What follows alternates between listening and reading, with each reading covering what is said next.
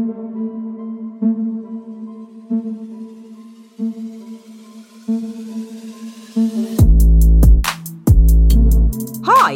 I'm Sabrina, and he's Marcus. And we are two of the founders of the Black Trail Runners. You can find us on Instagram at the Black Trail Runners. We're a community and campaigning group seeking to increase inclusion, participation, and representation of black people in trail running.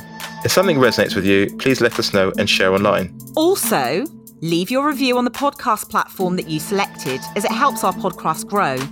Your support helps to make this podcast possible. Thank you for downloading this episode. Now, let's head to the conversation.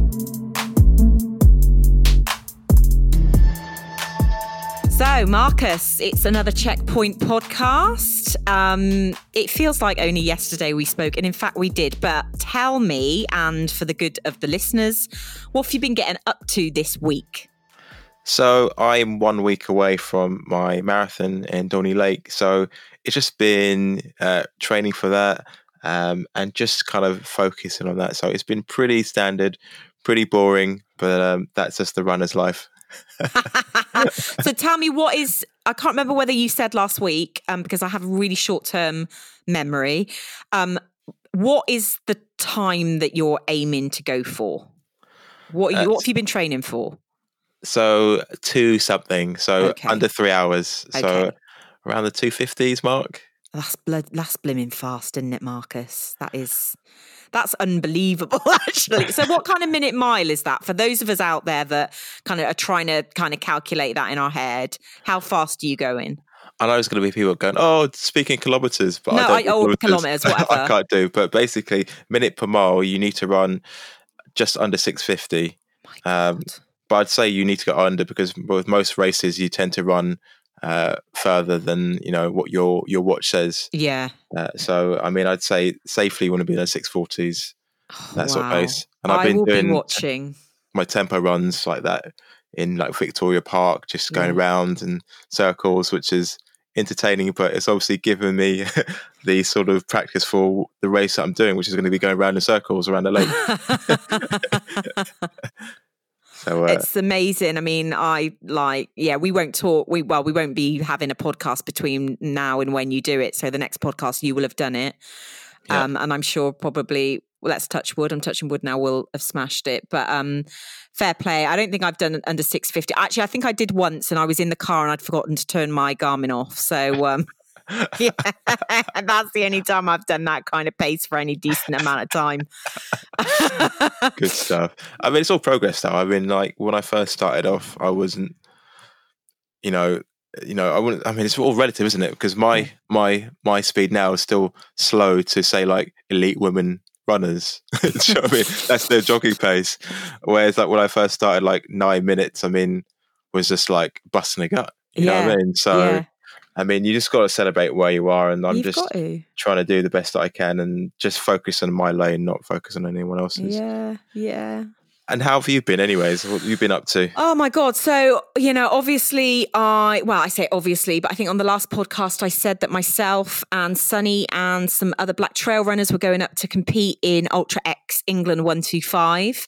So that happened last weekend, and oh my god, people I've never been to the Peak District before, and it is beautiful. Like I. I read a piece in that, in a magazine yesterday, and it was about the um, importance of us having awe moments, like AWE moments in our lives. And I had a bucket full of awe moments running, walking, laughing, talking, 50K around the Peak District. I mean, it. I can't put into words. It was a beautiful day. I was with Sunny Peart, who's a co-founder of Black Trail Runners, and we were taking pictures and we got some audio for the podcast as well, which you'll hear later. But oh, Marcus, it was. I know that next year, I think you're thinking of coming up and crewing or or whatever. But it was just. I'm so appreciative to Ultra X for supporting Black Trail Runners and and you know giving us giving us some places and stuff like that. But it it was beautiful and it was a really nice race to kind of end the year on because I don't have anything else another no other trail races or trail challenges set up for the any of the last couple of months of 2020.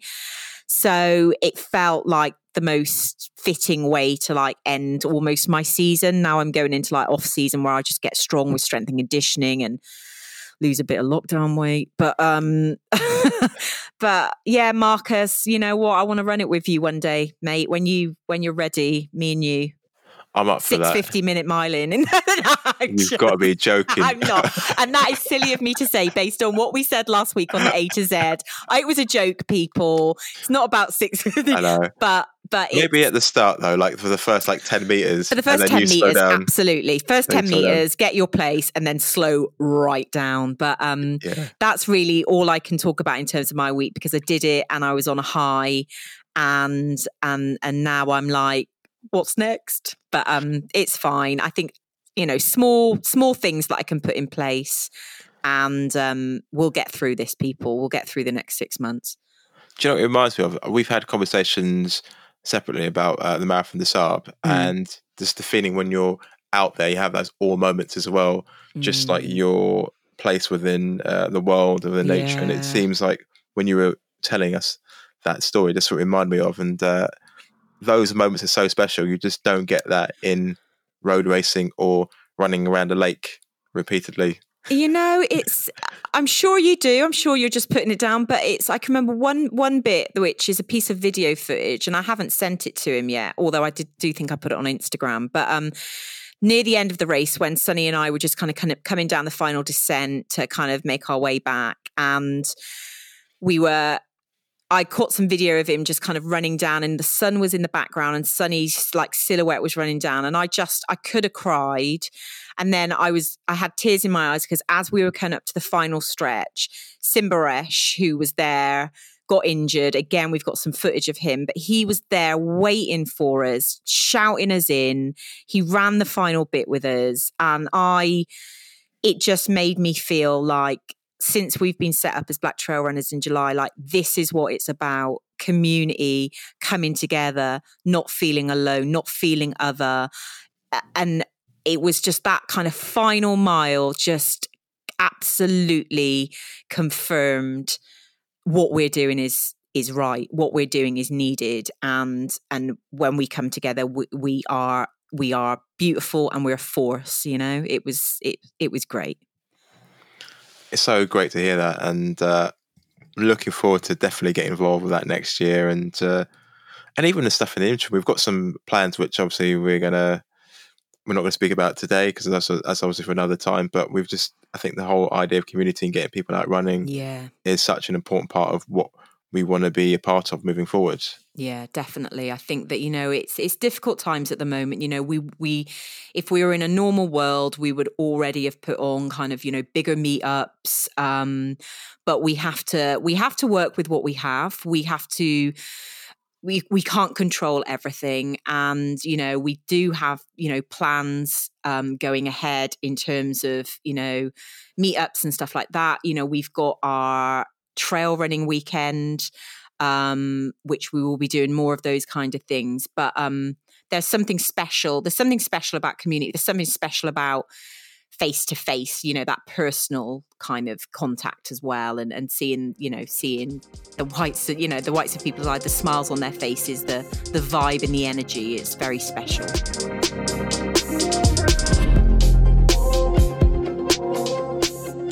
The checkpoint is supported by the North Face, whose fundamental mission remains unchanged since 1966 to provide the best gear for their athletes and the modern day explorer, support the preservation of the outdoors, and inspire a global movement of exploration.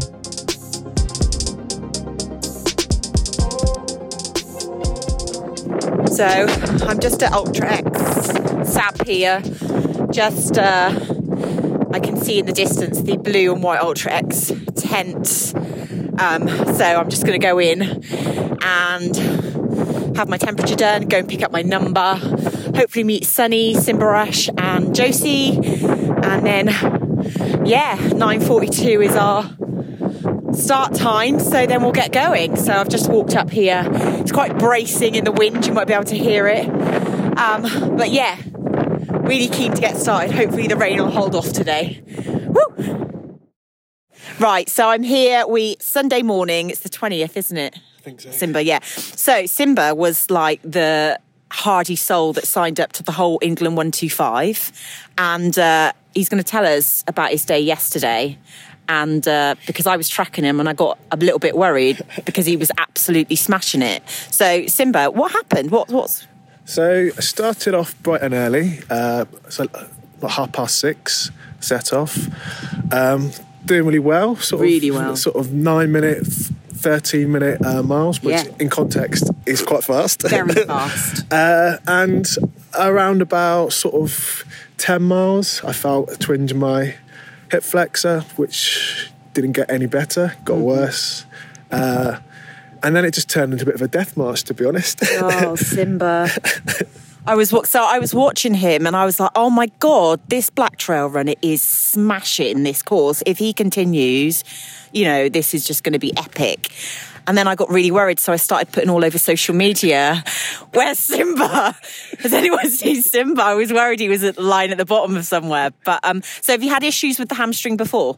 Uh, it's hip flexor, yeah. Hip sorry, hip flexor. Mm. yeah, so it's, it's something which kind of I felt kind of kind of go, but you just kind of have to deal with it, don't you? Sometimes it's, Yeah. it's just part of the course. It is. Things are going to hurt. they are really going to hurt. So, I had you ever run around that route before? Have you run in the Peak District a lot? No, no. First, first time, first time, and it's it's quite it's, it's quite pretty, but when you get to the top, it's quite bleak. Is it? yeah. Is it? He's telling me this today, and I've got to get to the top of various things today. It, get, it gets windy, sideways wind, cloud, but it's not looking it's not looking too. I'm not sure if you saw my, my Instagram yesterday. So it was quite cloudy. It's, it, it seems a bit clearer today. So I think I think you could be. You, We're looking around. We're like looking around us as we're talking and Yeah. saying this. We're like, yeah, it looks quite grey. It looks quite grey. Like the, cl- the clouds, the clouds are a bit higher, so I think you'll be fine. But yeah, it was it, was- it was quite miserable up on the top of like was it I think I think called Mam Tor. Mamtor. Yeah, yeah, it was miserable up there. Were you with anyone? Were you running with anyone? Or I mean, do you like running with people? Or So, so, so, so the way the way the race was done is that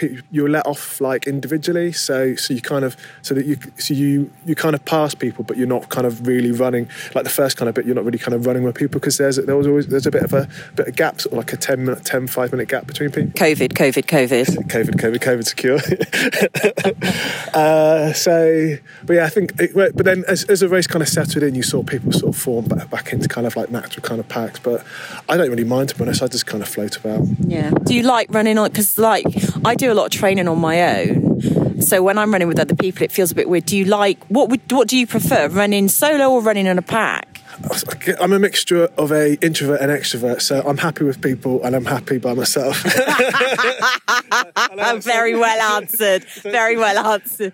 no, but I think so, like some, sometimes I quite like the peace of just being by myself, but also sometimes it's nice when you're struggling to have someone have someone there like helping push you along. So kind of it work. It kind of it just depends on depends on how you how you kind of feel at the time. Yeah. And in an ultra, you can feel many yeah you can have many different feelings at many different times. How did you feel? Because you said to me yesterday you'd made peace with, you know, when your hip flexor went and when it was just too painful to go on, and you know you you seem to know your body really well. How it was your first like DNF of that day wasn't how ever actually you've never DNF'd have you? How did how how did that feel? Uh, I mean, Sorry, so, so to be, to be honest, I was, I was fine with it because I mean, because I, I, I went out kind of knowing what pace I wanted to go. Sort of was it nine between nine or ten minute like Backstreet Boys. Or ten. So I was quite quite happy with the pace I wanted to go.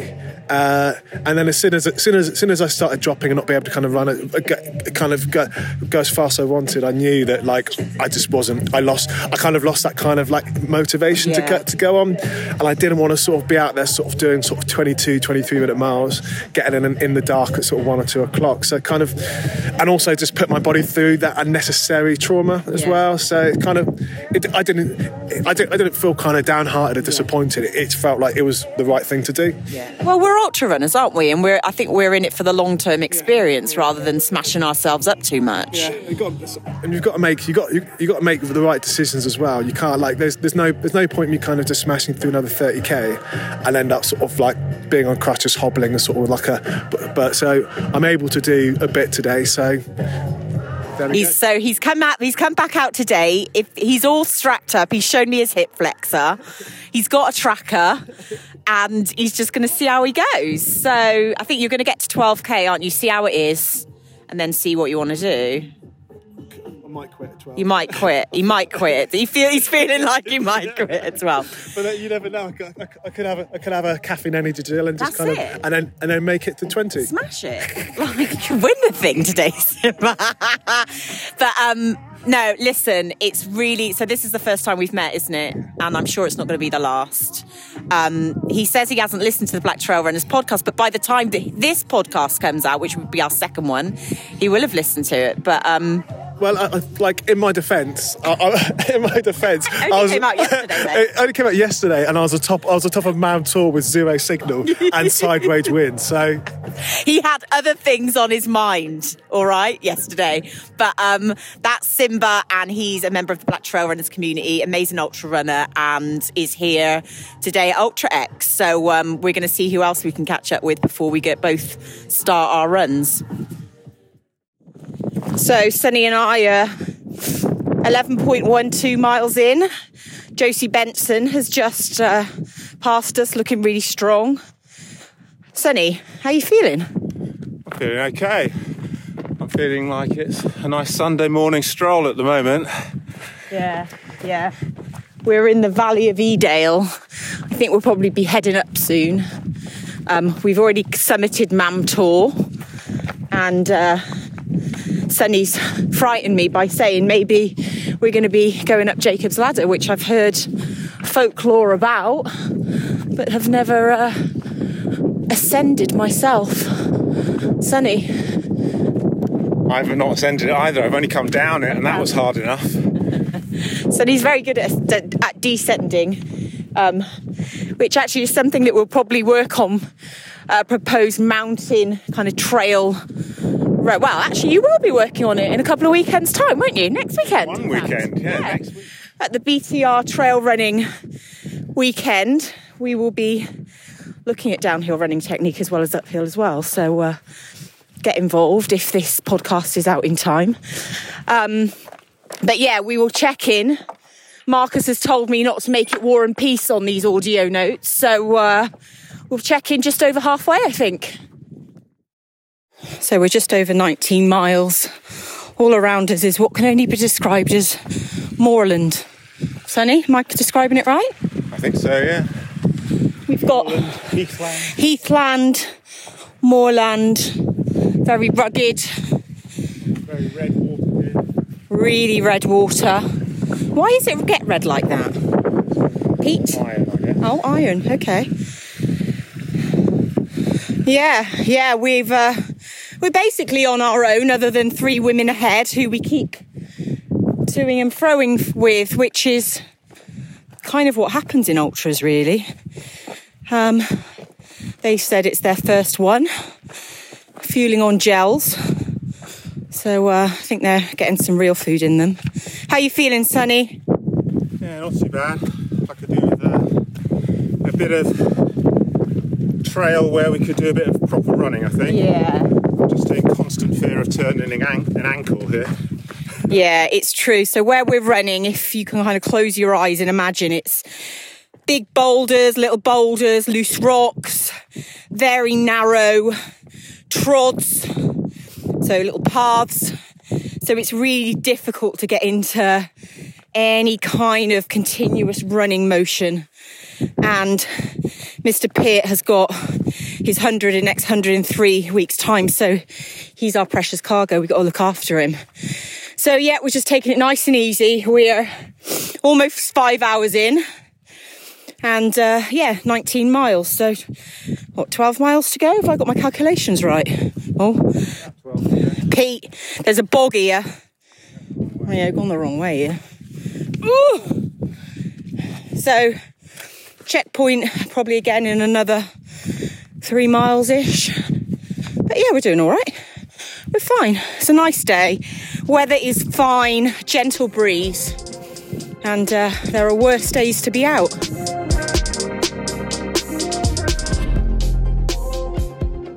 Today's guest is a former English triple jumper and was the first woman in the Commonwealth to jump over 14 metres. She competed in the European Indoor and Outdoor Championships and the Commonwealth Games, where she narrowly missed out on a medal in 1998. She's a three time World Championship finalist. She competed for Team GB at the 1996 Atlanta Olympic Games. In 99, after leaving professional sport, she became a personal trainer to follow her passion. Outside of sport, she has three children and is married to an ex professional Welsh rugby player. Today's guest is also an ambassador for Diabetes UK, and she's also one of the lead mentors for the Dame Kelly Holmes Trust. Michelle, welcome to the Checkpoint podcast. Hi guys, thank you so much for having me on. Thank What? you. What an intro! I feel like I need to go whoop whoop whoop. Yeah, no, it's all right. That was back then. This is now. Keep This it is real. now, now. Now, keep it real. I think yeah, but got you got to celebrate where you came from as well. So, Uh, uh, but absolutely, I do have to celebrate where I come from, and and you know, I often say to people that it's um probably the journey that you have to celebrate more because it's the ups and downs along the road Yeah.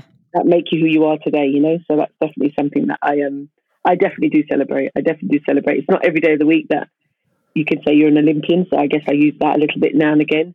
Hell and yeah. it's not and it's not every day you can say you know you come from a working class background from Wembley and made it to Olympic Games. So I think that's something that I do I do push out there. Yes, I will push that out there. Yes. definitely something to be immensely proud of. And Thank just you. talking about the Olympic Games, I mean, 1996 was iconic for so many people.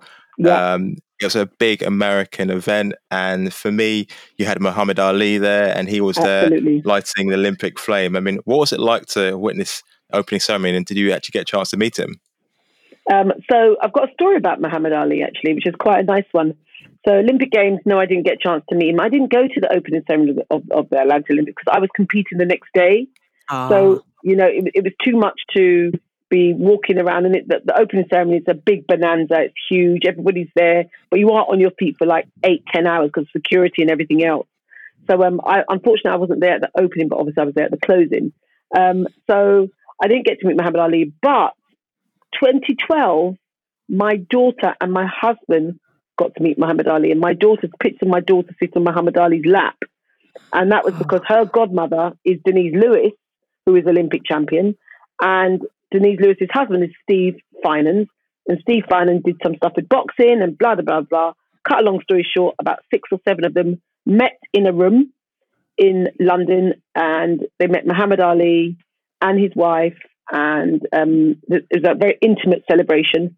And there's pictures of Eden with Muhammad Ali because actually my daughter Eden's name is Eden Ali after Muhammad Ali. oh that's the my story I wanted to god. Oh, So amazing. Michelle. Amazing. Crying. Oh, that's Amazing. amazing. Yeah, yeah, yeah, amazing. What a beautiful story, and uh, it's so like nice to have it sort of attached to the family as well. So, uh, do you have, I imagine you must have photos of that as well?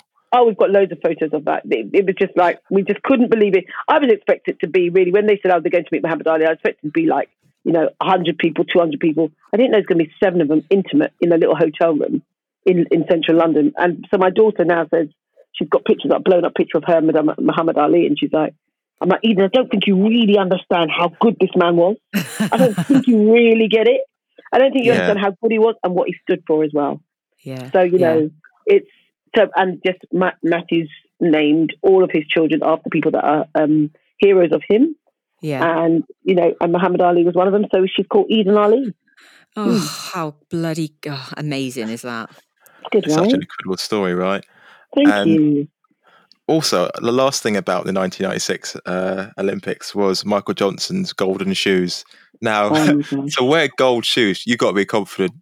Oh, you yeah. can't be there just to to compete. Do you know what I mean? And take part. So, um, I mean, it, obviously he backed up. You know, he won both the 200 and 400 meter titles. And um, but when you first saw the golden boots, because I think it's probably one of the first people to, to do something like that. I mean, what did you think? I thought this is MJ. We, I mean, I know personally, I know eh, Michael Johnson. We call him MJ. You know, really, actually, a, a lot more quiet than the flamboyance of the gold shoes, gold spikes. Yeah. Um, but we always knew that if MJ puts those on, you know, he means business. You know, Yeah. So, Yeah. and, and it, was- it was almost like, then, you know, years later we had Usain Bolt. You know, if Usain lines up, you know, he means business. You know, so um, I think uh, those gold spikes spoke for themselves. Um, and he's gone on to be, you know, obviously one of the best ever 200, 400 meter runners, you know, we've we've ever witnessed. And, and Yeah. you know, let's, let's let's call it out. You know, So um, those gold spikes definitely still sticking. And I remember us screaming and going, "Look at the time!" like, you know, we were in the stadium when he ran it, and uh, and we were like, "Oh my god!" There's complete euphoria. There's me, Denise, Jackie Agyepong, Geraldine, Martin Richardson, Donna Fraser. We were like, "Oh, can you believe?" All going completely crazy, like nutcases. you know, hey, hey. Hey, hey, hey. But on the flip side of that, then, let me ask you a question. When Sure. Michelle Griffith Robinson means business, right? Mhm. When she means business, what does Mhm. she put on? Is there some form of clothing, some pair of shoes, some way you what what do you what does walk you walk into a room? How do people know you mean business? Right. So I'm going to talk about in my professional capacity, which so I've Yeah. retired in I retired 14 years ago from um, athletics, professional athletics. So I retired 14 years ago, and now I'm a life coach, and um, I do a lot of motivational speaking. Um, I do a lot of inspiring talks, and I, you know that's what I do. Yeah. When I walk into a room, I make sure I'm on my A game, and how I make sure I'm on my A game is by how I dress. So I love fashion. There's no two ways about it. I love fashion. So the latest one, just before lockdown, I walked in February the 24th. I remember it really well. That's the last time I went into an office. I went into Nike's headquarters and I did a massive, massive presentation with the top eight master trainers in the world. And I went in there in the pink LK Bennett suit and Nike trainers. And so when I'm going in there, I'm going in there to be bold, bright, and I'm bringing it. Oh, I'm bringing it. but bold, bright, and bringing it. That is like my mantra now for the next, like the whole weekend. I love Do you know, it. I've, Do you know I've got a marathon next week. I'm taking that as well. Bring I'm it, taking bring it, bold, Marcus. but Bring bring it with you. Bring it with you. Bring it. You can, there's no there's no two ways about it because I think for years and years and, and you know this this is, comes down to you know part of us as being black people, education, um, imposter syndrome. We've often Mhm. felt like oh let's dumb ourselves down and let's not be too loud. Uh, uh, uh, uh, uh, uh. I'm Mm. entitled to walk in there because I know what I'm going to deliver is going to be good, and that's not being big headed. That's No. knowing your worth. Yeah, it's claiming that space, isn't it? We're claiming the space, bold, Amen. bright, bring it. Amen. Own it. Love. and and, and it. that is no own it, and it's no comparison to anybody else. That's for yourself. Yeah. So Yeah. I'm not compete. I'm not competing against anybody. Them days of competing are done. They're Mm. over. Mm. Yeah, I don't care if you've got six hundred thousand followers on on Instagram. I don't business. Yeah, what I care about is if if I can impact one person, black, white, green, orange, to believe in their own agenda and believe and unlock their true potential. Hey ho, I've done great. Job done. Love I it. love that. I love that. It's almost like you know, for whatever your race is, it's like forget you know Yeah. the generational sort of uh, Yeah. interplay that is, and just own who you are. own who you are and rock that with confidence. And that's one of the things that my mother, you know, who's 80 years old, has taught me so much. Michelle, own who you are. Be comfortable in your own skin. Yeah. I've had three sections, three cesarean sections. My stomach's wrinkly now. Yes, I'm still slim. Yeah, I'm in decent shape. But you know what? I feel more confident now than I did when I was 24 and in the best shape of my life. Because it's Mm. about acceptance as well of who you are and no longer worrying about what's that person think of me? What's that boy looking at me for? Oh, that them days are done. Mm, mm. And I think So- that happens when you're in your forties. Yeah, so much, re- so much resonation. You know, just synchronicity there in terms of what we say about you know with Black Trail running, which we'll you know we'll go on to talk about. But Absolutely. about you know you may look around you may not see anyone right now that looks like you but you are worthy of being there claim your space you know take Absolutely. up that space um Absolutely. love that i love that Absolutely Absolutely. agree. And just going back, I- can imagine that as an athlete, managing your time to hone your skills was essential and was required at the time. But do you think now, looking back, it's ever okay to waste time? No. but, but no, there's, there's no time to waste. Um, uh, but, and, and the reason why I say there's no time to waste, there's, ti there's, there's always a time and an agenda to have downtime. There's always that time to have downtime. And that, that there's nothing wrong with that because that's downtime. But as far as I'm concerned, in terms of wasting time, doing nonsense, worrying about nonsense, nah, put that to bed. You know, because life is Mm. precious, you know, guys. You know, let's be honest here, life is precious. There's some people that ain't make it to 48, 49. Mm. They're not making it. So you're there worrying about this thing and worrying about, actually, in the grand scheme of things, we ain't got no time to waste. I believe I'm on this earth for a purpose. So whilst I'm here, I'm going to make sure that everybody knows what my purpose is and I know my why. And that's why I feel more confident now in my ability, yeah, than ever. And I don't care if somebody else is doing X, Y, or Z. I'm not bothered. Yeah, I know why I'm here. What's my purpose? Mm. Now, Love that. You're just speaking my language. Like, no, keep your, I, I say keep your why close by. Like, because you, Amen. you know, because you, you know, we, we all go through ups and downs. We all have those days where we're like, what, what the hell am I doing this for? What am I working? You keep your why close by. It's very, very easy to remind yourself of that stuff. Now, you're a woman after my ho- own heart. I know my research I've done on you that you love music and Love you it. love dancing as a form Love of it. like relaxation. Yeah. If you had only, if I said to you, Michelle, till the end of time, you've only got one song Mhm. that I am going to allow you on your playlist, whatever playlist uh, station you have, Mhm. what would it be? And the second part of that question, Mhm. based upon the current social Mhm. distancing group numbers of six, Mhm. who would be Mm-hmm. 6 people that you would want to dance with? And they can be anyone. Okay. Right. So the, the first question is very easy. So I can answer that really quickly because I've actually put it in my will too. Optimistic Sounds of Blackness. That's the song. Oh, I love that. I love that. yes.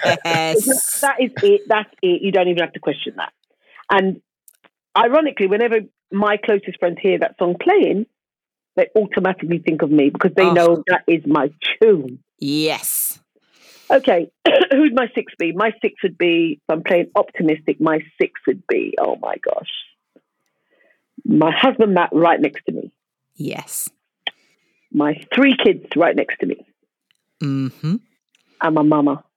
Oh, yes. That's me. yes. And like it. how Boris Johnson's called out the six, that's my six.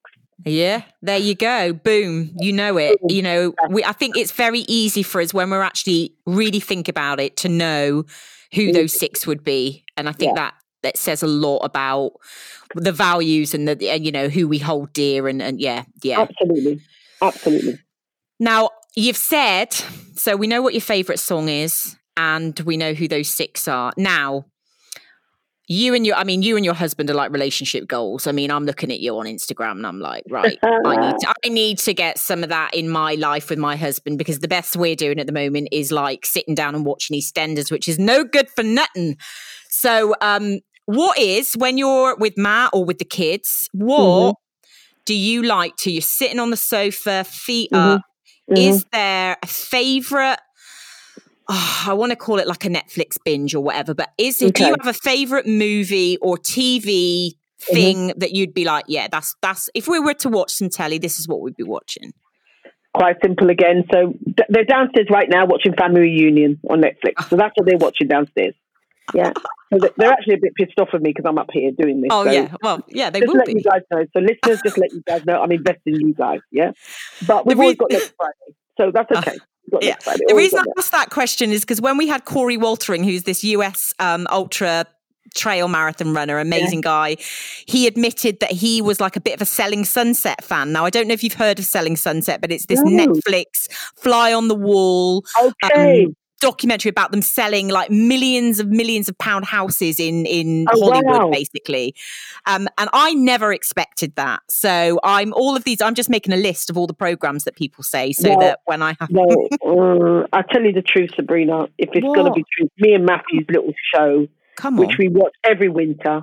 And actually, th- this reminds me, I will mention it because Jimmy Adams, the former West Indian cricketer, he came and spent five years in Canterbury whilst he was the West Indian coach there, the um, Kent cricket coach there. And he used to come around and say, Where's the program? We are X Factor or The Voice fans. That's our guilty pleasures. you love it. That's me and Matthew. Saturday night, we'd sit down, curry chicken, some rice and peas, or curry goat and rice and peas. And now I can't have so much rice because I'm pre-diabetic. So curry goat and veg, a glass of prosecco, X Factor, or The Voice. That's me and Oh. Matthew. That's our program. That's there you winter. go. Our winter. I love it. I love it. I love that. And actually, you know what? You answered my next question because I was going to say to you, post competition or post a speaking gig that you're like really, um, you know, buzzed about and it's gone well, or post, you know, I know that you and Matt do training sessions together. You do your yeah. own training sessions. I was going to say, what's your go to food? But you've, you basically, am I, have you already yeah, told yeah. us what that is? Yeah. Yeah, yeah, yeah, yeah. I, I, I love a curry. I, I, I love a curry goat or a curry chicken. That's yeah. That Matt likes a little ackee and saltfish, so I'm making that. Um, mm. And actually, you know, if we're talking about other things, you know, I love just cooking. Yeah. So what, just, just now before I came up here, I, I made like a pot of soup. Yeah. Um, and a West Indian soup. So Matt likes that. So, and because we we are we grow up and we live, you know, the kids have grown up in a in a predominantly white middle class area their whole life. Mm. So it's mm. very important for us to still make sure that they identify with things that my mother taught me or my father taught me. So, you know, Caribbean food, Caribbean cultures, you know, those little idiosyncrasies, it's mm. important for them to still be exposed to that mm. so that they know actually where their grandparents have come from. What's their heritage is quite important for me in that. Absolutely, absolutely. As you said, you know, you've said to me before, and you said tonight, you know, you live in, you know, just off, you know, just off yeah, Exmoor, yeah. Exactly. Um, so is has that been you know as a as a mum too obviously it's really really important in order to kind of you know in order to educate in order to ensure that our children spend as much time around you know mm-hmm. other people of our race etc etc how difficult is that to do living where you live? Well to be honest it's very difficult because there's there's very few people and certainly families that look like us. There's other you know we, we live and work in a boarding school. There's mm. other black kids in the boarding school not a lot a handful what, what 10 kids maybe in total. But i think the important thing to recognize is that once we've got the connection, like Matthew's father's in Jamaica, his, his, his Matthew's grandmother's in Jamaica, every Sunday we're on Zoom mm-hmm. or we're on FaceTime to them. So, and we do prayers with them online and stuff. So they've got that connection with their, their Jamaican family. My mm-hmm. parents are in London. They've got that connection. A lot of my friends are black as well a lot of my friends are in interracial marriages as well. So, mm. what I really want more than, of course, it's very important for me for them to know where they're coming from. And, and we go back to the Caribbean very often, Jamaica or Barbados, we, we often go. But what's probably more important for me, apart because we're black, we're all black in our family, so mm-hmm. you know mm-hmm. we're not going to we're not going to dissipate, we're not going to lose that. But I think what's more important, uh, and I'm going to say this is for my children to be around be around good people. Yes. Yeah, I want them to be around good people. So they'll know their culture, they'll know their background, they'll know their heritage, because that goes without saying. Mm. But I equally, when we just say, oh, you need to be a black family, no, they need to be around good people.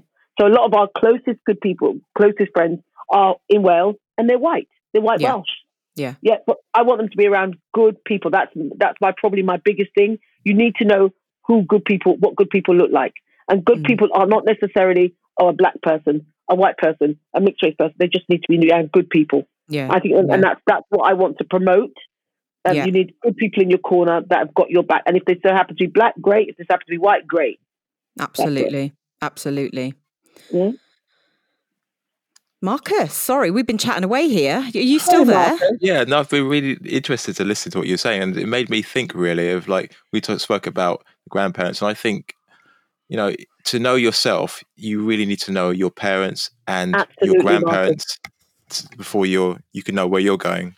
Amen. And it's so important, you know, you need to know the road they've traveled. Some, I, you know, I say to my mum, I say, "Mummy, share some of your stories, like when you know when you were uh, like a nurse uh, uh, on night duty. Share your stories with my kids, you know, about racism that she encountered and everything else." And she'd be like, "Well, I remember finishing night duty, and I had a twenty pound note, and those days I had plenty money. That's how she'd say, mm-hmm. plenty money. Then, and I'd go to get on the bus, and a man would turn and say to me, "No, unfortunately, you can't come on the bus." But not in this way. He wouldn't say it so politely as that. He'd just say, yeah, "No, yeah. you're not getting on because of your da da da." And my kids yeah. are like, "What? Because of your color, grandma?" And she's like, "Yeah." So it's important for them to know the journey, to know where we're at today, and even then, you know, we still got the conversation that's still not gone anywhere. You know, about you know the whole George Floyd, Black Lives Matter. We're still talking about the same thing, but hopefully there's a glimmer of hope that for our children and their children that one day there will be parity that we do not have to talk about people's color as a thing. Mm. Oh God, I, I, I, that's what I'm. That's what we work for, isn't it? That's what we work for yeah. for Absolutely. our children, our children's children. Is that you know Marcus and I have, have, have discussed before with you know other our co-founders of Black Trail Runners. Like you know we you know we long for a day we don't you know we don't have to have a Black Trail Runners because Absolutely. we have that equality, we have that equity, we have that parity. Um, and it's just you know it's it's all runners you know but the reason that we're here the reason blm exists is because there isn't though that equality. There isn't that you, you, know? Um, absolutely. Absolutely agree. Um, so you've been quoted as saying uh, in your sporting career that your sole focus was uh, perform at the best of your ability each and every time. Mm-hmm. and when you look back at what you needed to be an elite athlete do you think, in regards to mindset, um, do you think it's best to have a fixed or a flexible mindset to achieve your goals? You've got to have a flexible mindset. You've got to have a flexible mindset to achieve your goals, but you do have to be driven.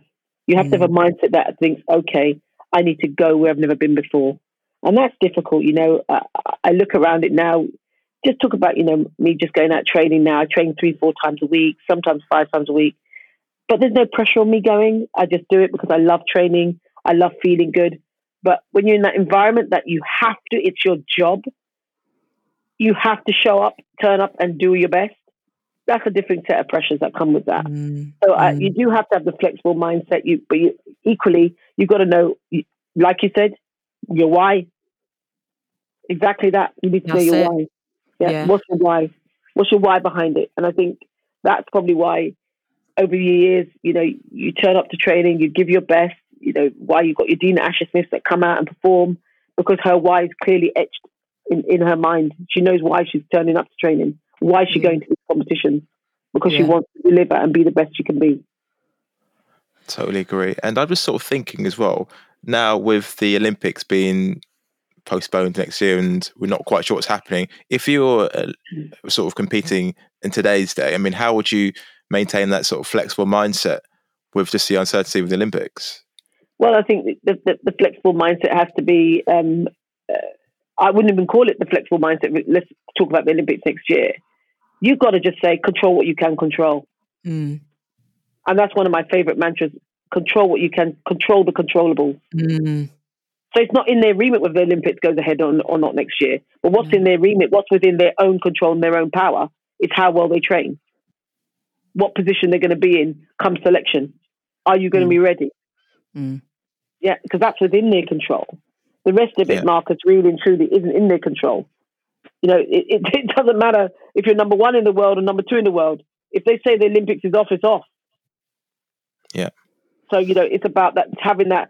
So it's about having the mindset that I'm going for the Olympic Games. But I guess then I, I would change it and say having coping strategies just in case it doesn't go ahead. Mm. Yeah. Mm. That, that's it's, the real deal. It's so beautiful that you've said that because literally, just before we came on to this recording, Marcus and I were talking about, you know, the next six months and the news that was out this week and how it just feels a lot of people are a bit down at the moment, a bit down over yeah. the last couple of weeks. It's like, you know, even from a training perspective, me, you know, uh, my my spring marathon's been postponed. You know, I'm I'm asking myself, well you know, oh, almost, and I'm driven like, oh, what's the point, you know? But so, yeah. what advice would you, Michelle, and you're a PT, life coach, motivational speaker, um, yeah. what what advice would you give people who are just like, oh God, you know, now what? Yeah, Is it? I, I, yeah. Well, it's a really good, um, it's a really good question, Sabrina. To be honest with you, I would say to many people, again, control what's within your power to control set yourself small target goals that you know you can achieve, irrespective of what the government tell you. Mm. So, you know, unless we go into a complete lockdown again, we and, and even with a complete lockdown, you was allowed the hours training. So maybe turn around and say, right, you know what? irrespective, regardless of what they come in, I'm going to get and do a half an hour run, and I'm going to time it. It's going to be quicker than the time I did before. So set yes. small, achievable goals. So yeah. maybe the big, looking forward to like the the marathon in New York or whatever might be a long, long way away. Mm. But being able to say, right, I want to get around my block in 15 minutes instead of instead of 17 minutes. So setting yeah. small goals that's within your environment that you can control yourself because mm. that keeps you motivated. That's what keeps people motivated. And I say to my clients all the time, What does it look like to you? What, what will it mean to you if you can't can't do X? Well, I'll feel absolutely deflated. So what could you do then? So what else could you do that you can take control of? Because I think the reason why we feel demotivated sometimes is because you know what? There's, we haven't got no goals. There's no real. What's it That's for? it. What's the purpose? What's it? What are we doing this for? But the goal might be actually looking at a shorter term goal. So I want to increase my 5K time, or actually I'm going to change it up and I want to be able to do 100 press ups. I want to be able to do five pull ups. I'm going to work on this. I'm going to work on that. So almost redefining your goal and not just making it solely about the running. So maybe there's Mm. other aspects of the of you as a whole person Yeah. that will then eventually um, increase your running capacity by making yourself stronger, your hamstrings better. So there's different little things that I would say you can work on, and at the same time, that then keeps you motivated to keep within the game. Because it, Yeah. but it is hard, and actually, guys, some days it is bloody hard. You can't be bothered. Accept those days too. Exactly. Exactly. They're there for a reason, aren't they? They are there for a reason. a reason. And these conversations that we're having now, maybe we need to make sure get a team around you so that you can be held accountable. So you've got Oh. everyone's got a team that keeps you accountable, and you can say, "Oh, I've got your back."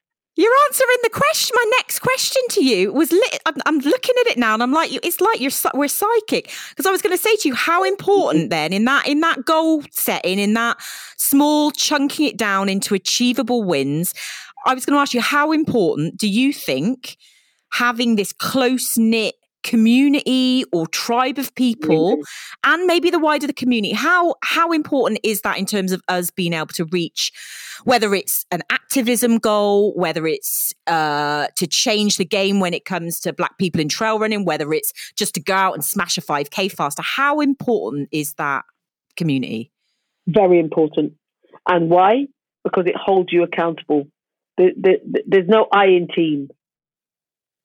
Mm. There's no I in team. So if there's a team of you together, you almost feel empowered, uplifted, supported. Yeah. And I Mm. always say to people, you know, I'm coaching a couple of girls right now, live coaching a couple of girls right now that only recently started coaching them. And they say to me, So, Michelle, what are you going to do for me? I said, I'm not going to do anything for you. I'm just going to be your traveling companion. yeah All I'm going to be is your traveling companion. You've got the answers. I'm just traveling next to you. And, and I'll travel that journey with you. Wherever that journey chooses to take you, I'll travel it with you. And I think that's the important thing, being accountable. So they know that they're checking in with me two, three times a week, yeah two, three times a month, whatever it might be. It's habit that that keeps you going. Yeah, there's very few people that can keep going just them a one man band. yeah Very few people. We all need people around us. We all need to feel supported. I need to feel that you know what, my husband's got my back, Yeah. Mm. and my Mm. husband's there, and I and I'm okay to feel vulnerable in anything I do because I think you know what, my husband will catch me. He'll be there to catch me. I've Yeah. got my girls, I've got my Denises, I've got my Marcias, I've got my Jackies, I've got my Carolines that are there that when I need something, I've got my Nickies that when I need something, they're there to catch me.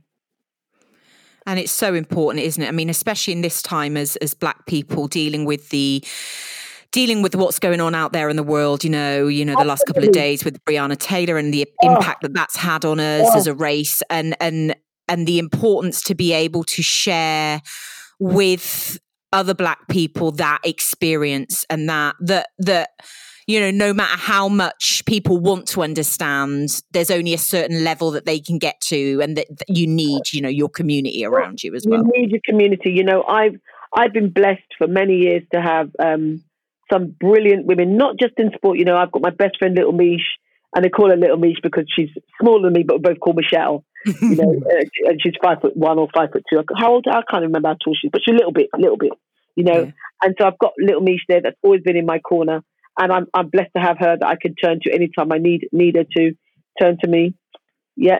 And then I've also got, you know, my, my track and field friends who, who have been always around me, who I've grown with and seen them grown with. Yeah, for, I've had them. I've also got my mum, that's my best friend, my confidant. My, my everything is my mummy. I just love her. I've got my an amazing sister in law um, called Pretty, who just really looks out for me and and cherishes me. I've got my brothers, so I feel very supported. You know, I've got my Mm. sister in laws. You know, I, I feel supported in a lot of a lot of my journey, and but equally, in my own house, I feel supported. yeah yeah which is it starts at home doesn't it it starts it, it starts at home Amen. Absolutely. I think, yeah, community, like you said, it, I mean, you just put it so beautifully. Uh, but something that you said about there's no I in team, it made me think of something that um, Kobe Bryant said to Shaq. Um, mm-hmm. He said, uh, "There's no I in team," but he said there's an M and an E in there. Mm-hmm. so. I thought that was so cheeky, but I mean, he's such a brilliant mind, and um, obviously, it's such a loss to the oh, world oh, that yeah. he, you know, he passed this year. Um, yeah, and sort of looking back and even sort of seeing his sort of mindset in, you know, The Last Dance when it was featured and just yeah. seeing some of his old content. Um, yeah. He was just an incredible competitor, you know, from wanting to be his best, but you know I mean, wanting to compete. I mean, how did you kind of manage that in your sort of um, your athletic career? Well, I think you know I wanted to be the very best um, I could be, and, and I, I, you know, obviously I wasn't. I had a lot of disappointments as well along the road and um, um, I guess it was about dealing with it. I don't know. Some days I didn't deal with it. Let's be honest here. This is a very mm. frank conversation. Some days yeah. I didn't deal with it very well, guys. I've got to be honest with you. And and I felt quite lonely at times when when I wasn't when I was underperforming. Um, quite a lot. It's quite pressured being at the top as well of your game. You know, at one point. I mm. was breaking British record after breaking British record. Then all of a sudden I was rubbish. I wasn't jumping very well. Then I was num- always a number two to Ashia Hansen. So, and I guess it, you just deal with it as it comes, you know, because it's actually real life, isn't it? Yeah. It's real life. It's real life. You know. So yeah, I, I, yeah, I didn't deal with it great. I didn't deal with it great. Other times I felt I did, but other times I felt, you know what, this this this shit is hard, man. It's hard. It's tough. Mm. But being at, the, being at the top is hard anyway, isn't it? Right? Yeah, yeah, yeah. Because you know what they say. You know, the higher you are, the harder you fall, isn't it? it it's, it's true. you know, and that can happen daily. It doesn't need to be you know the top of a competition. It doesn't need to be you're a Absolutely. CEO of the company, but it can happen to us daily. And and I think yeah. that one of the things that I know that you will have seen, uh, I, I think that you will have seen, and that we've seen in terms of you know, you put yourself out there. You put yourself out there for a cause you're passionate about because yeah. you want to facilitate change and you're willing to lend your voice or your platform to do that. And there are people out there that want to deny you, you deny you your lived experience, deny you, you know, to call you oh, a liar or call you, you know, you're woke or, or, or whatever it might be. And and you can apply that to all areas of life, can't you? There are going to be people that will want to pull you off that yeah. you know pedestal or they'll want to pull you down and and and again you know going back to what you said this is where you need that community to kind of help to remind you and you keep yeah. that why close by yeah, I think um, it, it, it, you're always going to get people that project negativity onto you and that, that don't want to see you do well. And I think the one great thing that's happened, I guess, over lockdown is it gives you it's given us enough time to reflect and review. Mm. And I think when you mm. reflect and review uh, on, on these situations, and you think, actually, who's in my life that I need in my life? I don't really need that person in my life. I haven't really spoken to them. It gives you a chance to really start thinking and re- reevaluating you know, mm. because it, but what can you do about those people that don't want to see you do well? Absolutely well, nothing. It. Nothing. Nothing. Again, nothing. what do I say to you guys? Control what you can control. Exactly. Well, so you know what I say to them? I say to them, I flick my hair, and that, that actually is a great segue because there is something that I know is a common in- issue between you and I because we talked about it, and that is I'm, you know, you're a um, yeah, personal train, you know, you like training, etc., etc. You've got the the sharpest haircut at the moment. Yeah. I've got natural hair too. It's longer. It's crazy, but I know that I have had my issues, and I know other black women and men as well will have had their issues oh, yeah. when they are competing in sport, which is hard work.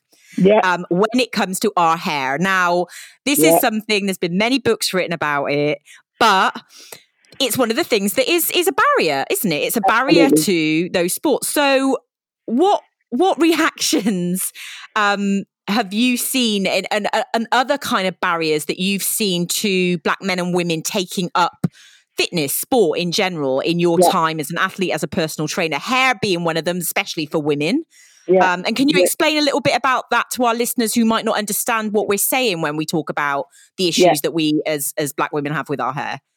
So it, I think this goes back historically. You know, um, when you're younger, as a, as a little black girl, we always wanted this long hair, and I think the long hair comes from that whole that whole attachment with long length and long hair and quality of hair comes from slavery days. Yeah. So if your hair was slightly looser and longer, it meant it probably meant that you had some form of mixed news. So you had the, the hierarchy. You probably looked upon as a as a better person, better person, better Yes. complexion. You know, coolie hair, all these type of things that we we grew up with. Um, and I think more nowadays we're more accepting of actually, guys, this is my black hair, curly, tight, natural afro hair that I absolutely love. I'm not Mm. straightening it. I'm not relaxing it to look like the white person on the street, the white girl with long Mhm. hair. I want to rock my own hair. However, with having hair like mine, maybe long, big, long, big afro, whatever, like my daughter's hair, Mhm. there comes challenges with it. Comes challenges with it. So going swimming to my daughters is, Mum, when I gotta go swimming, I can't get it all in the swimming cap, so I bought a big swimming cap. It still gets wet. The hair then gets crusty, as they call it. Yeah, Yep. it gets dry. So in Yep. essence, if I'm if I'm talking to to a normal person on the street, doesn't know about black hair, when our hair gets wet, it gets shrinkage, it gets harder to manage. Mhm. Yeah. Than a white person's hair who's naturally straight to start with, where you could just, in in fact, you just brush it through, fling it back in one, and you wash and go. You're gone. Yeah. A black girl's hair would take three times as much effort and time, and still it will be out of control. Yeah. So what I've done as a mother is I've encouraged my black daughters who've got lots, a lot of hair. We cannot allow our hair to stop us from finding all the fun. Mm. Yeah. Mm. So I've said to them, we need to find a way to manage that situation. So if need be, we have to comb it up and put it in two big plaits. Yeah. And it's accept the fact that it's not that you have to do your hair on the weekend or every two weeks. Yeah. You can't go and wash it every time you go swimming. But we've got Yeah. to go swimming because that's actually we're then missing out on the fun. Yeah. Exactly. So I'm not I'm not a huge surfer, but I'll go surfing. I'll, now my hair's short. There's no barriers for me. My hair's wash and go, yeah. Yeah. And it's done. Yeah, but I do know because Alice Dearing is is, is, is a is a um a Twitter associate on Twitter with me, who's a Yeah. big GB swimmer. She spoke about her hair and why the barriers of black girls as well having it and having hair and how, how it can stop you from going to do all these sports, etc., etc. As soon as a black girl runs and she's just got her hair relaxed, the front of it goes all crinkly. That's it. As soon as. So therefore, then it becomes a barrier. Then they have to put it in extensions. That's long. That's an all day thing. Oh Yeah. God. Yeah. And it hurts. And it hurts. It's too tight on the head. Yeah. actually, all of these things we are now slowly dissipating and getting rid of all these things, and we're now embracing the fact of we've still got our, our weave in our hair or our, our Yeah. plaits in our hair, but we're not. We're starting to say, you know what, sod that. I want to be part of this fun. My Yeah. health is more important to me than my hairdo. Yeah. Yeah. Yeah. I I love that. There's a line there as well. It's got, it's got to be your health's got to be more important than your hairdo. I need to lose weight. I want to get involved in stuff. I want to join the community. I want to go on these big walks. I want to go on these big runs. How can I allow my hair to stop me from doing this? Mm. to find a solution. And it's not Yeah. always a perfect solution, don't get me wrong. For me, my hair's easy. Yeah, like I said to you, barbershop, £12, £15, I'm done. Yeah. Yeah. With And it is? Hard. an education for me, to be honest, because I know nothing about this. I've got nothing to add to this conversation. I was going to say Marcus come in anytime, but I know what you mean. It's like, you know, I go out and do these multi-day ultra marathons, you know, if it's abroad, um, you know, or or even if I'm camping overnight, like in the Peak District, I was at the weekend, like, you know, my hair, it's dry, it's, you Yeah. know, it's, it's natural.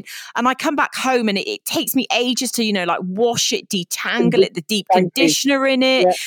Uh, But then it's like, you know, that's not going to, even though I have to do that, I've spent a day out doing what I love, like being seeing the world and seeing parts of the countryside that they tell us that black people are, don't belong, you know? Right. And Yeah. oh, And, yeah, and, and, that, and that's where we come in.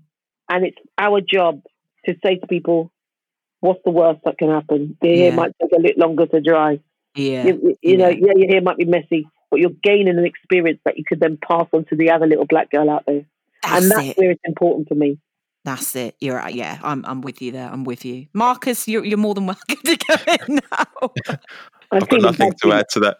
Mark's I've got feeling really nothing. bad for you, but I know you're listening and, and in agreement, so that's all good, Yeah. babe. I've got a daughter, so this is probably like good uh, knowledge for me for down the line. So uh, no, thank you for sort of for passing the knowledge. And I just want to go back to something you touched on earlier in regards to um, the challenges of you know being an athlete, and you didn't always manage it well. And I think it's great for our listeners to to hear that because Mhm. you know it's so relatable. Mm-hmm. But when you sort of look at it now, I mean, challenges are obviously a part of life and they play a part of sport. Mhm. Um, is there a difference between how you dealt with challenges uh, as a competing elite athlete, an Olympian, to Mm-hmm. compare to how you can you deal with challenging moments now as a former Olympian? Wow, I love that. Great question, Marcus. So um, I think maturity is the answer to that. Um, the reason why I handle things better now than when than then is because I've matured. I've got I've utilized the experiences that have happened in my life where I've gone wrong or you know haven't made the best choices because I think that's one of the biggest things here choices where I've made the wrong choices, made the wrong decisions, and I've utilized all those years of experience, and now I'm able to reflect on that and think actually I would do it differently now. And that's about maturity for me. I've matured. So now, because of maturity, I'm now able to not fly off the handle so quickly, be able to be a lot more objective, not be so judgmental, be a bit more inviting, feel that, don't feel so entitled. You know, so all these things have happened and they've happened to me because of maturity. So I handle things completely differently. And, and I, if I fail, if, if I have a, a, a failure now, I would just say, okay, guys, I'm not great at everything. And I put my hands up. Um, I can own that I'm not great at great at things. I'm rubbish at computers, guys. Let me put it out there. Yeah. But I damn well know what I am good at. Hell yeah. Hell yeah. yeah. So, so actually, I don't hold on to that. Oh, I'm really poor at this. Whereas before, I would say, oh, I'm really poor at this, and I'd make it start digging me deeper, deeper, deeper. No, no, and that insecurities as a younger child through childhood issues or whatever may have happened. You sometimes build up these insecurities, and you have this internal dialogue that sometimes comes out negative, and then you almost play that. Now you're older, you get to look at it and think actually a bit more objectively. Why am I behaving like that? And you're able to reflect, like I said to you before, and almost diagnose and say to yourself, right, that's being a bit silly, being a bit, Mm. be realistic. Come on. Yeah, it's like you can almost separate um, Absolutely. the um, dialogue they had as a child to, to as you are now because you can sort of see what's true, what's not true. There you go. There you go. You know, Mm. I often say to people, what's the evidence behind this? Where's your evidence behind this? Why are you feeling that way? Where's your evidence behind this? Yeah. Yeah. I Yeah. love that. I love that. You know what we talk about, and I've, I know you've you, you use it, I use it, and I was even reading a piece today by a um, uh, Olympian that I was I was speaking to earlier, who I'm doing some work with UK Athletics with, Mm-hmm. and we talk we were talking about you know representation. You can't be what you can't Okay. see. You know, you can't be what you can't see.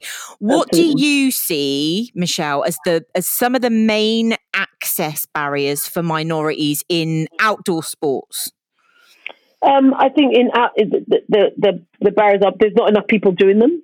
Mhm. So you know, like I said, you know, you can't you can't be what you can't see. It's very or it's very difficult. I should say. Of course you can. Of course you can. Mm. Let's not be silly here. But it's more difficult. Um, so in terms of athletics, it's easy to go to the athletics track. There's loads of black kids that do athletics, so you know that's easy. But in rowing, in sports like rowing, you know, there's very few black kids that row, and it's a private Mhm. school. My kids go to private school, and there's no embarrassment about that. They're, they're in a fortunate position; they go to private school. But yet again, there'll be very few black kids that will go to private school and play lacrosse Mm. and play hockey. You look at the hockey team now, yeah. I don't think there's been a black person in the hockey team since Kerry Williams. And I'm fortunate enough that Kerry Williams is one of my closest friends. She's one of the brand marketing managers um, for Nike. Mhm. But Kerry retired 10 years ago. There's never been another black person, I don't think, since then. Mm. Yeah. Another friend of mine, Ebony. Ebony Rayford Jewell, cricketer. There's nobody that looks like Ebony. There's never been another black person since she was in there. No. Isha, Asian girl. So therefore, even though these guys have been there, there's still very, very few and far between. So it's very hard. So how does a little black girl like my daughter then think, actually, I wouldn't mind playing a bit of cricket? When in Yeah. fact nobody looks like her. Mm. So that's why I'm saying visibility matters, but it's also the job of the coaches to almost make them feel comfortable to own their space. Absolutely, absolutely. It's something. It's something that actually, in the the the the discussions that I've been having with UK Athletics in terms of showcasing, you mm-hmm. know, we associate, you know, black people with like 100 meter, you know, or the, the sprints, etc. But you know, where are the black shot putters? You know, where are the black javelins? You know, where are the, you know, where it's about empowering and amplifying the fact that sport is for everyone. We we are we should not be stereotyping based upon the color of our skin. You know. Absolutely. And that's equally down to us as well as black people. So you know, I'm not I'm not pushing all the blame onto white people here because this is not an anti-white thing. This is about Mm. a parity thing. Yeah, Yeah. I, w- I want parity. Also, as well, I would say to black people as well that may be listening, guys, sometimes we pass on from what we've experienced. Mm. It's time for us to let those go and think, actually, nothing wrong with you trying that. Come on, why not? Why Yeah. can you not be this? Why can you not be the first that? And I get that too. I understand that too. But it's time for us to change our mindset as well and say, no, my daughter deserves to be there. Come on. Yes, Yeah. she deserves to go to Oxford or Cambridge. Yes, she deserves to be a steeplechaser. Why can't she? Yes, But we yes, have to change the game, don't we? Because if we keep doing what we've always done, we'll get what we always got, which is not having not Oh. having parity, not having equality, not you know, it's There you go. And it, it's all of those things that we, we it it takes time. And I said this to you the other day on the phone, Sabrina. What we have to understand, we are not going to get equality overnight. It's take it's over 400 years since slavery, and we're still having the conversation. Mm. However, we need to see small steps, and those small steps can have a massive ramifications on the way people view the world. absolutely. Yeah. I'm a big advocate of small steps lead to big action, you know, big change. Absolutely, absolutely.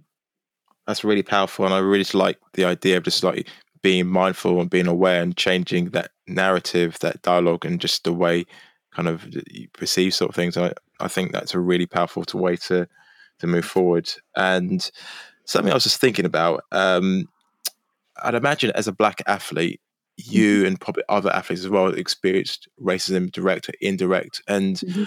and I was going to sort of say, well, what experiences do you have? But then I'm sort of thinking wider than that, really, because I could imagine, depending on the person and where they are in their career, Mhm. if they are to call things out, then it does have an impact on Mhm. their sponsorships because it Mhm, is their mhm. livelihood. And I just wanted to know what the impact of that is like, because on one hand it can be quite constraining, but then you look at someone say like Lewis Hamilton, who's Mhm. top of his game and is able to speak out. hmm It's um, it's a, it, that's a really good topic to talk about. So in track and field, I didn't feel um, any racism. If I'm being honest with you, um, I felt um, I felt that sometimes I, w- I got a lot of competitions because I had big breasts, and it was opening that my agent would tell me, and say, "Oh yeah, yeah, yeah, go to Rome because they want you." So the sexism was there. I felt that more as an athlete. Yeah. Um, oh yeah, they, they want you there because they, they want a, a nice black woman with, with big breasts jumping, and you just you laugh Yeah. it up, and it's only now you look back and think, "What a blasted cheek." Yeah. Yeah, but but that's on reflection again because the maturity kicks in. Yeah. Well, however, I know, and, and this is my husband's personal experience. I know that my husband, who was a a very good um, international rugby player, he potentially got dropped from having few, more caps for Wales because he was outspoken black man, because he challenged. Yeah. Yeah. So sometimes, and in a sport like rugby where it is subjective rather than objective, they can drop you for just opening your mouth. In something like the triple jump, let's use the triple jump, the long jump, sprinting, there's- they can't really ju- drop you if you're the best. Yeah. Yeah. But if you jump 14 meters, you're going to the Olympic Games. If you jump 13.99, you're not going. It's quite clear. The parameters Yeah. are very, the, the parameters are there, the boundaries are there. You jump past 14 meters, you're going. And that's what I love about my sport. I struggle with things like hockey, cricket, netball, where it's somebody else's opinion of you that puts you in the team. I struggle with that Yeah. because I do know that sometimes people are judging and potentially judge you because of the color of your skin. Yeah. And that is, I'm putting that out there. It's it's it's I'm glad you are because it is absolutely the conversations that I've had the conversation the things that I see you know I can come here or I can or and you Michelle and and Marcus you know we can be outspoken about these things you know because we are only answerable to ourselves you know and I'm grateful for that and I'm grateful that I'm not dependent upon branding and sponsorship and all of that so I can go out there and call people out and and Yeah. you do and but you know almost it's we do that uh, as for for the future for generations but we do that for the people that can't as well or the people that feel as though at the moment they might have their hands tied because they're reliant upon Absolutely. this and that um and that's that's the work isn't it Yeah, absolutely. And, and and it comes down it comes down to that that you know exactly what you said. Sometimes we are we are so scared. You know, people are so scared to speak out because of being dropped by sponsors. You know, oh yeah, uh, and you're probably being told from your agent, oh, don't say that because of X, Y, Yeah. and Z. I had a situation recently, and I'm actually going to wait to hear back. A situation in the supermarket where somebody literally uh, said to me they want to see my receipt, so almost accusing me that of stealing. Really, that's how they made me feel. This was two weeks ago. Um, I rang I rang my PR lady. I said to her, right, how do I deal with this? She said to me, right, I'm going to write a letter off to head office. We'll wait and hear what they say. If not, we go public. Because this, this racial profiling has to stop. It has to stop. It has to stop. And straight away now, I, I beforehand, I might think, before Black Lives Matter, before um, this whole movement with, with George Floyd, I might have thought, oh, I don't want to say that because I don't want to. No longer. No, no, we can't be. We cannot because George Floyd cannot die, have died in vain. Breonna Taylor cannot have died in vain. No. They have allowed us a platform to speak and speak our truth. Yeah, Shout. and- yeah. Yeah. Speak our truth. And, you know, I, I still can't even really get my head around the whole Breonna Taylor injustice Oh, for her and her yeah. family. You know, I can't get my head around it. But in time, we will process it. And it's about how it's done. We cannot go out there and be the aggressors. That's how No. they want to depict us as the aggressors. How we have to go out there and say, how would you like it if this was your daughter? Yeah. Yeah. Yeah. Yeah, that- that's it. That's it. It's as much as we can to to amplify the message, to amplify why this is so wrong from a human Human just yeah, a, yeah, a human level and and continue to have those uncomfortable continue to call people out and continue to be Absolutely. brave and fearless around Brave that, you know. Absolutely. You know, and there's right and there's wrong and there's right and there's wrong. You know, some things are just right, some things are just blatantly wrong. Yeah. Yeah. Yeah. But we do have to have these uncomfortable situations. And actually, it's time for white people to start feeling uncomfortable because we felt uncomfortable for X amount of years. There you go. That's it. That is absolutely it. Um That's Michelle, a we, big bugbear of me. Sorry to interrupt, Sabrina. It's like, especially with stuff on social media, you get people saying, "Oh, you know, I'm feeling uncomfortable about saying this," or "I feel uncomfortable that you've been calling me out." But I would say to people, "Well, when I was like four or five and I got racially abused and nothing happened, Yeah. do you Thank think I you. had the time to be, you know, Thank to you. process it and be Yeah. uncomfortable?" Exactly so you can that. deal with it now as an adult. Yeah, I- I- exactly. Absolutely, Marcus. Absolutely. How do you think a four or five year old feels when they're telling excluded? Yeah. Yeah. Oh, no, you can't Yeah. play me because you're brown. Yeah. Yeah. Yeah. You know, And you're thinking, what do you mean? I just want to play hopscotch. Uh, Yeah. What do you Yeah. mean? And now you're That's uncomfortable with your big hardback self? Get Yeah. used to it. get used to it. The final question, Michelle, because we want to get you back downstairs with the family watching the family reunion. One more question. So, you know, we've set up. Black Trail Runners, um, and our goal is not about division, it's not to be divisive. We want to increase inclusion, participation, and representation of Black people in trail running. Mhm. What advice would you give us Mhm. to work towards that goal? Okay, so quite, quite. This I'm going to say it's quite simple, but it might not be simple. So forgive me if I go on, but I mean it. It's coming from a good place. Yeah. Number one, you guys need to be having the conversations with um, running clubs. Yeah. Running clubs, number one. That's where I think it needs to be going to. Wh- wh- Where's the clubs? Where's the runners at? Yeah, Mhm. you need the runners club, letting yourself know the events, getting the events out there, speaking to Mhm. people like Women's Health. Claire Sanderson had a big chat with her the other day. Yeah. Getting her to do, do a big piece on it Mhm. doing your research about the areas, going into schools, having a chat with schools. Guys, have you got any black girls that like to run, black boys that like to run? Yeah. Mhm. Before, when we were growing up, it was always the stereotypical Kenyans, Yes. Ethiopians that ran. Yeah. There's loads of people that can run, but actually, Oh, we yeah. want to see them transition on into adulthood running, not just Mm-hmm. when they're young, young kids. We want to see them transition into adulthood. So it's about getting the message out there that it's guys, give it a go, Give it a give go. it a try. Yeah. And this is why I said to you before, I'm definitely for my black people, 100% for my black people, but also we have to step outside our comfort zone ourselves hmm and we have to Mm. feel supported. And if there's people like yourselves and Marcus out there that can then uh, look, they can look out and they can see you guys out there. Why would they not want to try it? Yeah. Why Yeah, would they not want to try it? Yeah. That's some great advice. And certainly, you know, that grassroots level, that running club Absolutely. level, that reaching out to kids um, level is certainly something we fundamentally know that we and you know we have plans to to to start doing that and are talking to some interesting people that can help us there and because it's it's it's grassroots up and it's top down you know and to get and, and all of that work you know makes the action happen absolutely and then on top of that you say to some of your runners that you've got there now they might have kids bring along your child to a smaller event yeah because they might have a love yeah. for it so so straight away you you, you tap into your community because you've already got them there yeah. So you've got your, you've got your black mums and dads that have come along. Black, they might have a child. That's it. Bring two. your kids. Yeah. Bring, bring your bring kids. The, let's do, let's yeah, do a fun event. Yeah. Let's do a fun event, and then you go to a, a, business, which I know money is a bit tighter now because of COVID, and you tell them, say, "I'd like you to sponsor this event," and your why is it helps their well-being. It's good for their health. It narrows down obesity. It narrows down diabetes. It narrows down cholesterol. It narrows down blood pressure. Think of the mm. wider picture. Yeah. And yeah. that's how you're going to get it. Because I'm telling you now, the more we stay active as black people, we will be cutting in half all of those things that are associated with us because of our genetics.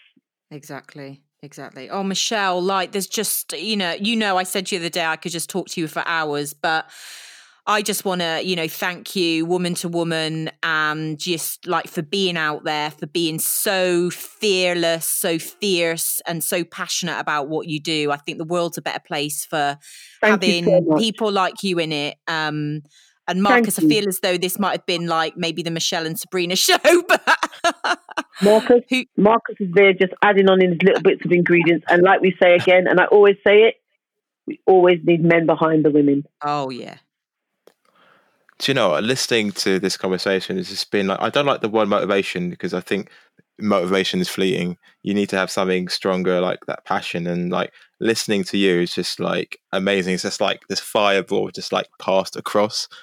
Thank and it's you. just like added more. So thank you for just, uh, you know, you've, you've given some great points, some great pointers. And, uh, oh, yeah, it's been, it's been fascinating and, and so interesting talking to you. Thank you for your time today.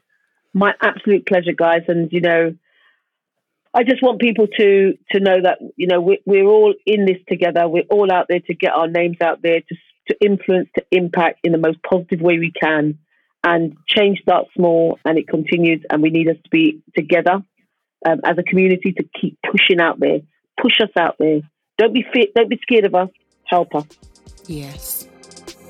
Great final message. Thank you so much, Michelle. Pleasure.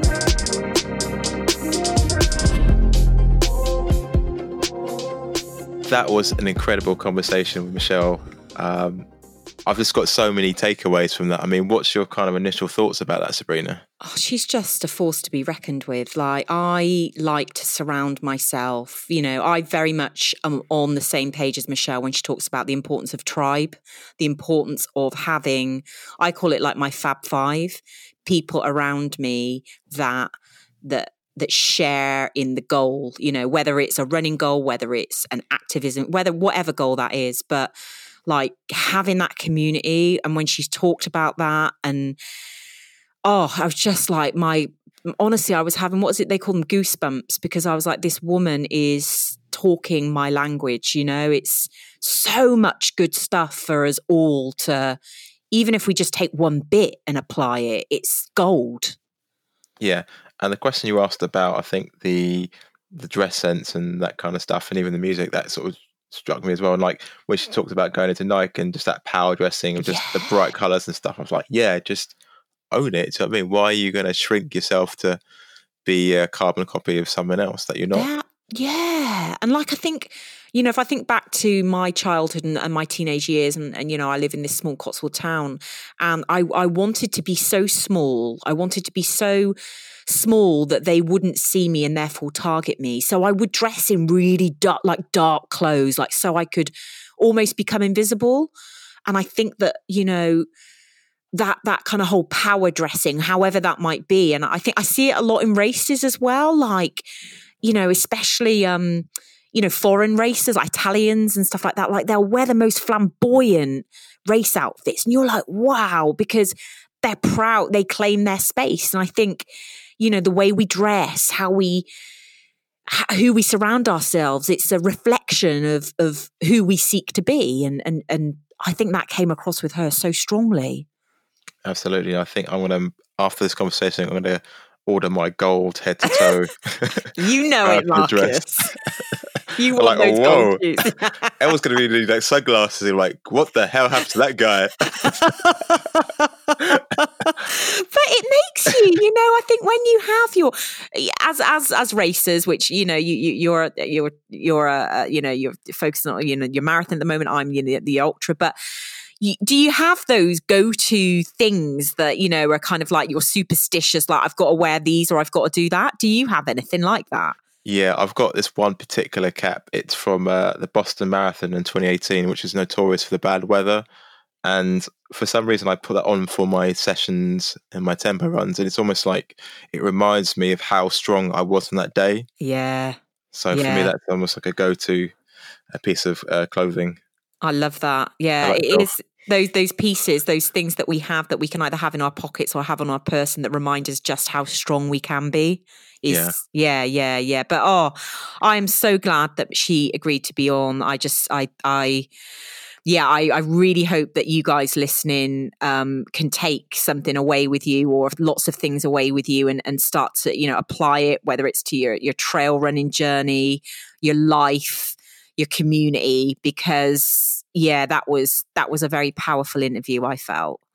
Yeah, and um, one thing, I mean, there's so many things, but she was talking along the lines of, I think when we're having negative self-talk or just having those doubts or those challenging moments, she said to her clients, I mean, what's your evidence for it? Mm. How often do we interrogate what we're thinking is true or not, or just assuming that is is the truth? I mean, it's like the stuff that we say. Would we say it to a friend or whatever? And I just love that sort of process to step back and just be like, is what's the evidence for it? Mm. And it's it's really funny, you know. I try and relate.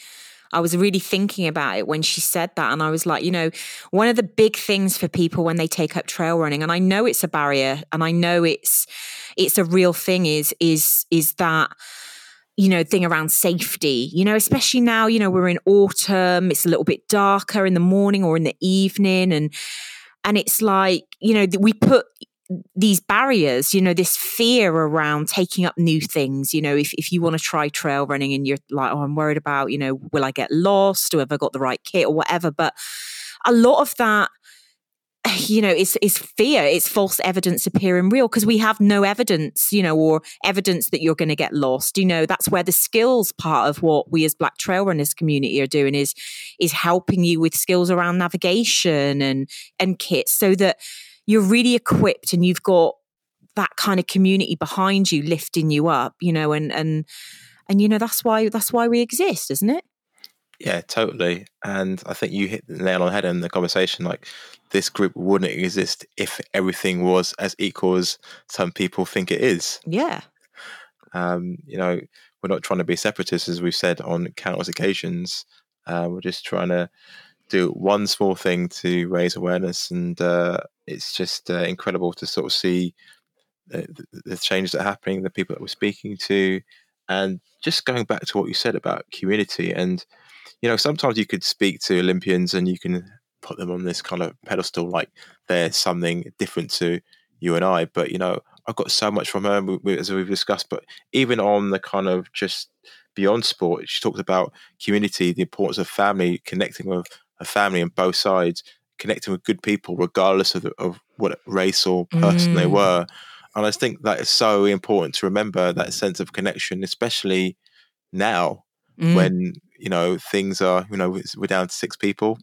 Um, well, the government says certain certain ways. So yeah yeah yeah it's so confusing. But I mean, no one really knows how to best manage the situation, so I can't really criticize them too badly. But I mean, community is just so important. I think so, you know, and I, I, I you know, th- eh, I know it's not ideal, and I, I would love to just to gather everyone together that is is is working to the same goal in terms of our mission to, to, you know, increase the numbers of Black people in trail running, and I kind of just want to kind of get everyone together physically and see, and but we can't. So we have to we make the best use of the communications tools and platforms that we have, you know, and and we use Instagram, we use in this podcast now. We've got our Facebook community, you know, we're asking uncomfortable questions and you know, what I would just urge people to do, especially, you know, if you're in the UK, globally, you know, we're all going through it with this pandemic, is lean upon your virtual communities. You know, that's what we're here for. We might not be able to give you a hug, but we can give you a virtual hug and we can lift you up. And,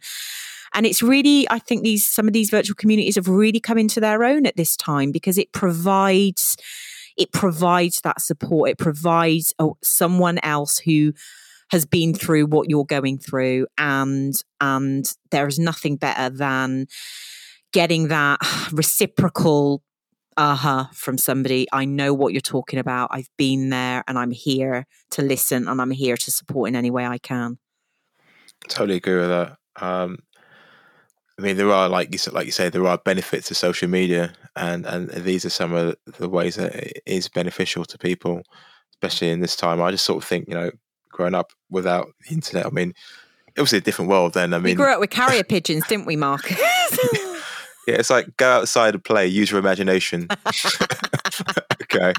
All day, you yeah. go outside all day. You go in the morning. You might take you might take a Mars bar with you or something. You know, yeah. we couldn't afford Mars bars. It was poor working class, but she'd just give us some white bread and butter and tell us to bugger off for the day, you know, and know. that was all right. That's what everyone did. Now I can't get rid of my kids. well, they're so like on their computers, iPads, yeah. that kind of stuff. It's just technology's crazy. Anyhow, I digress. Um, it was a great conversation with Michelle, and I hope that you all listening have taken something from it as well. Definitely. And Michelle did tell us to give us her a little bit of a shout out. So we will do that on here. So Michelle's Instagram handle um, is Michelle Griffith Robinson. Um, her website is Michelle Griffith Robinson, O-L-Y.co.uk. Um, so yeah, if you want to catch up with what she's doing, what she's up to, then um, catch her on those. And we'll put obviously those details on the show notes.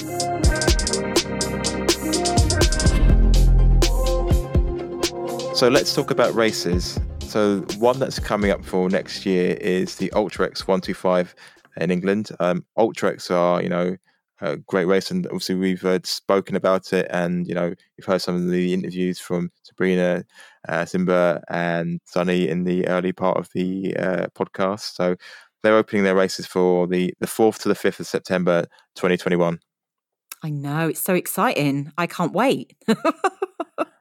How was it when you when you went? I know you spoke about it, but just to give us like another idea for you know what I think it's a really well organized race by a really switched on group of people. Um, I think if you haven't been to the Peak District before, it is one of the best introductions I think you can get to that area that takes in Mam Tor, Edale, and all surrounding areas around it.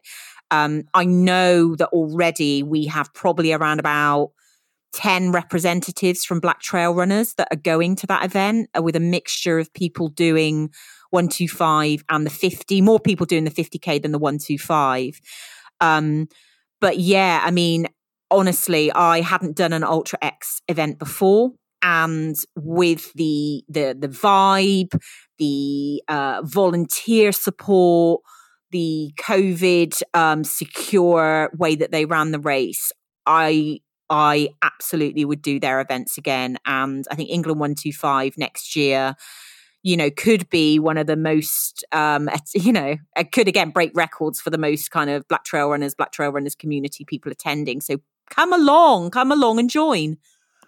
I mean, the photos look great. It just kind of reminded me, sort of doing being back at MDS. I know it's different terrain and landscape, but just being out of nature, especially here in the UK, there's so many beautiful places to to go and visit and to see you know, you're absolutely right, Marcus. And I'd never, you know, I've I've lived in, you know, I was born, I was born in the UK, and I've spent so many, so much money over the years going to like foreign climes and kind of, you know, standing there in awe at the the vistas and the landscape and stuff like that. But actually, you know what? You can get that here in the UK, and I think races like Ultra X, England One Two Five, and other races give you the opportunity to experience our landscape in a safe environment. Um, you know, especially from a black trail runner's perspective, you know, with other black trail runners and awe in wonder about like where we live and our access to it. So yeah, yeah, it's it's it's certainly on on my to do list for next year. And how are the COVID measures? Because I can imagine, obviously, with ultra races, everyone's a bit more spread out. You're outdoors, so yeah, I mean, when we started, we were all kind of like two meters apart, or kind of surrounding the start gantry, and then they had a, like a big rope in the middle, and then you and another person were like either side of the rope, and then you would be set off at different. I think it was half a minute increments. So there was a social distance between you side by side, and the social distance between you and the person that had gone before, and then they didn't let anyone start until you'd gone through like the timing area and you were on your way. So it the start at was done really really well. And when you're out there you're absolutely right. You know you're on the trail. Um you know i was running with sunny but you know people that were passing us were passing with space. But there weren't there wasn't a lot of that because it's not a massive road race. You know everyone's pace is different. I think the most busy areas were like the tourist attractions like the top of Mam Tor and, and we were just used our common sense there and just kind of went around the outside of the the the, the people that were there that had walked up that you know were just visiting so it was handled really well. You know, even going into checkpoints, you know, going to checkpoints, single file, hand sanitizer before, face mask on, you know, you go get your water, sort yourself out. You know, there were just so many volunteers that were also reminding you, especially at the end when you were tired, of the appropriate way to approach the checkpoint and leave it. There was really nothing that I can say that I felt at any time that I was in an unsafe environment. That's really encouraging to hear. And it sounds like a really incredible race. I think the people that are going to do it next year are going to have an incredible time. I hope to be out there crewing because I think for me, it's just before one of my A races for next year. So that's slightly annoying for me because I really want to run it. I'll be out there for sure. And I look forward to seeing you. my sunny face, my, yeah, at the crew station. Um, now, the next race that we wanted to let you know about actually um, is happening the day that this podcast comes out, but we just wanted to mention it anyway because we are going to be doing some stuff with Maverick um, Run Series next year. Um, so we have got Simba, who um, who I can't remember Marcus whether he will have already been um, his piece will have already been on on the podcast or not. Yeah, it's been. Yeah, it's been. So Simba, as you know, had a bit of a nightmare at England 125. His hip flexor went, and but he was the most amazing cheerleader that we could have had there. Um, helped helped me a lot. Uh, but he is actually going to be attempting his next race, which is the Maverick race in Tillingbourne, which is near Guildford. This race, this trail race, covers different distances. So it's 6K, 11K, and 22K distance options. So you can do either one of those. And I think the great thing about Maverick is that the races that they do tend to include a few kind of distances from shorter distances up. As I said, you know, we'll be coming to you with some news about uh, some work that we're going to be doing with Maverick next year. So that'll be in a, a future podcast. But I know Simba's there, and I just want to say he might not listen to this before he goes running, but we know that you will have absolutely put your all into it, Simba, and we're all going to be kind of keeping our fingers crossed that that hip looks after you and doesn't give you any jip so that you can you can kind of complete this race yeah, sending him our best wishes. And it was, just really great you speaking to him, Metzi, in the beginning. And I really couldn't get over the Backstreet Boys being played in the background this is the thing about this thing about uh, trail races and scar areas is that they always have some kind of music on but you can never i couldn't believe it. Me simba and i just kind of looked at each other like oh god what the hell are they playing? I don't know that i've ever heard a backstreet boys song blast out of speakers but hey there's a first time for everything isn't there? And the last time. so I know you loved it because you texted me saying I'm kind of singing away to the Backstreet Boys. been outed. I know I've been outed now, so uh... out. I'm sorry, Marcus. Sorry, but I had to. Reminiscing about those days in the back in the back in the day, pre-COVID. That's in the clubs, yeah.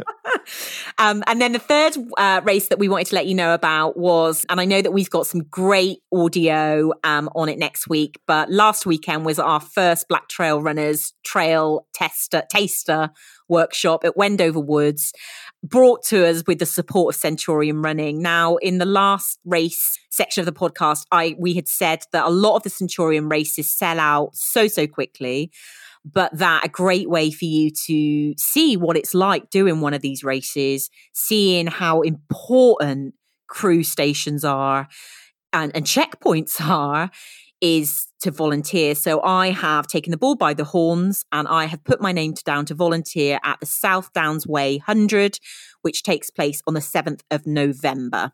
Um, so hopefully I'll be able to help out there, which means that I will be able to run the race either next year or I think there's a there might be like a three year um, window for that. So yeah, you know, just wanted to reiterate that even though some of these races might be full that we mention, a great way to experience them is to get involved with volunteering there. And speaking from experience, you know, volunteers are so, so valuable when you are doing something like this. They can make the difference between, yeah, you finishing the race and you not. Yeah, and they give you such great advice as well. I know we had a bit of a joke before about stuff you don't want to hear, like for example, people saying, "You look so good" towards, towards the end of a race. You're like, "I don't. I really look terrible." yeah, I mean, it's lovely. Like when you hear it, and I always kind of look up and give a smile because I think anyone giving you that's out on the course that is giving you kudos, is giving you positive reinforcement. I always acknowledge anyone that does, even when I'm feeling like, oh, I just feeling awful. Um, and I know that I think one of the pieces of feedback we had about the last podcast was around, well, can you explain why, you know, as a vol- as somebody cheering people on, saying only a park run to go is maybe not the right thing to say. And what I would say to that is it's totally personal. It's totally, you know, from a runner perspective, what works for some may not work for the others. You say whatever it is that you feel compelled to say. No one is really going to turn around and say, don't tell me that. You know, most people will look up, give you a smile. Just the fact that you've acknowledged that they're there is the big thing, you know. So it's personal. I think great things to say are things like, I don't know. I like things that people say, like keep your head up or keep smiling, you know, because if you've got a smile on your face, it can just make the direst of situations just feel better. The fact that you're turning your frown upside down. But as I said, everyone is different, and you just being there and supporting means the world. Yeah, I think ultimately support is is valuable, and you've got to take it. And it's it could be worse. Someone could be standing there just looking at you of, of not cheering yeah. rather than say something than not say anything. So I mean, like you say, I think it's definitely personal for each person. I think something for me that's really worked before is when someone said to me when I was was running towards the end of, a, of one particular marathon, he said like he was riding his bike actually alongside me for a little bit, so it was a, a little bit of a, a, longer pep talk rather than a, a passing sort of thing. He's like, you know, remember what the work you did to get here. You've got this. You're, yeah. you know I mean? All this kind of stuff, and just making me r- remind myself of my whys um, yeah. And it's really cool when you look inwards, you can go, oh, okay, cool, I can actually do this. And I think that was, for me, that was a nice um, way to finish the race. Yeah, yeah. I mean, I think the thing that I write on my arms sometimes is like the pain is temporary, but the beauty remains because you know that at some point the physical and mental anguish of you getting to the end of whether, you know, I've been there at 5K and I've been there at 50K and I've been there at 150K. You know, it's that feeling that you that goes through your head like it's never going to end, but actually it does end and the beauty of smashing some of those goals or smashing your PR or smashing just a goal to run a distance is so much more satisfying. Um, so, you know, the pain is temporary and the beauty of having done that always remains. Yeah, yeah, for sure. Um, yeah, all encouragement is welcome. So, uh, we, will definitely take it. I'm not going to say no. Uh, so, yeah, that's for races. I think now we're going to move on to the A to Z of trail running and we're on to bees. I think the first thing we're going to start off with is obvious because obviously the name is black. Black, yeah. I mean, we're black trail runners. It would be uh, weird of us not to talk about being black when it comes to the B of trail running. It would be the elephant in the room, wouldn't it? Yeah. So uh, I think we have to mention it. I mean, uh, one of the, the things that we we thought about as well, especially looking at the facts as well, as I think one of the stats that Sunny pulled up, which is really interesting, was uh, in the UK national parks, uh, it's basically accounted like for about one percent of um, visitors attended. Mm-hmm. So that kind of goes to show that even outside of running, just in outdoor spaces, in those mm-hmm. sort of environments, that what the representation is like. Absolutely, I think it's you know it's you know when you see that kind of data in black and white and you know that data is out there for anyone to see you know there is a real lack of representation. You know we talk about trail running but within uh, with with the BAME community, you know, and access to that outdoor space, you know, and and it's important to ask ourselves as we ask the question in trail running, you know, why are there you know why is there such a lack of representation of black people who partake in trail running? The same can be said of you know brown people black people minority ethnics in terms of their use of outdoor space you know and and the data is out there for there to see but without with you can have the data but then there has to be that creative um, engaging grassroots work around how can we address that?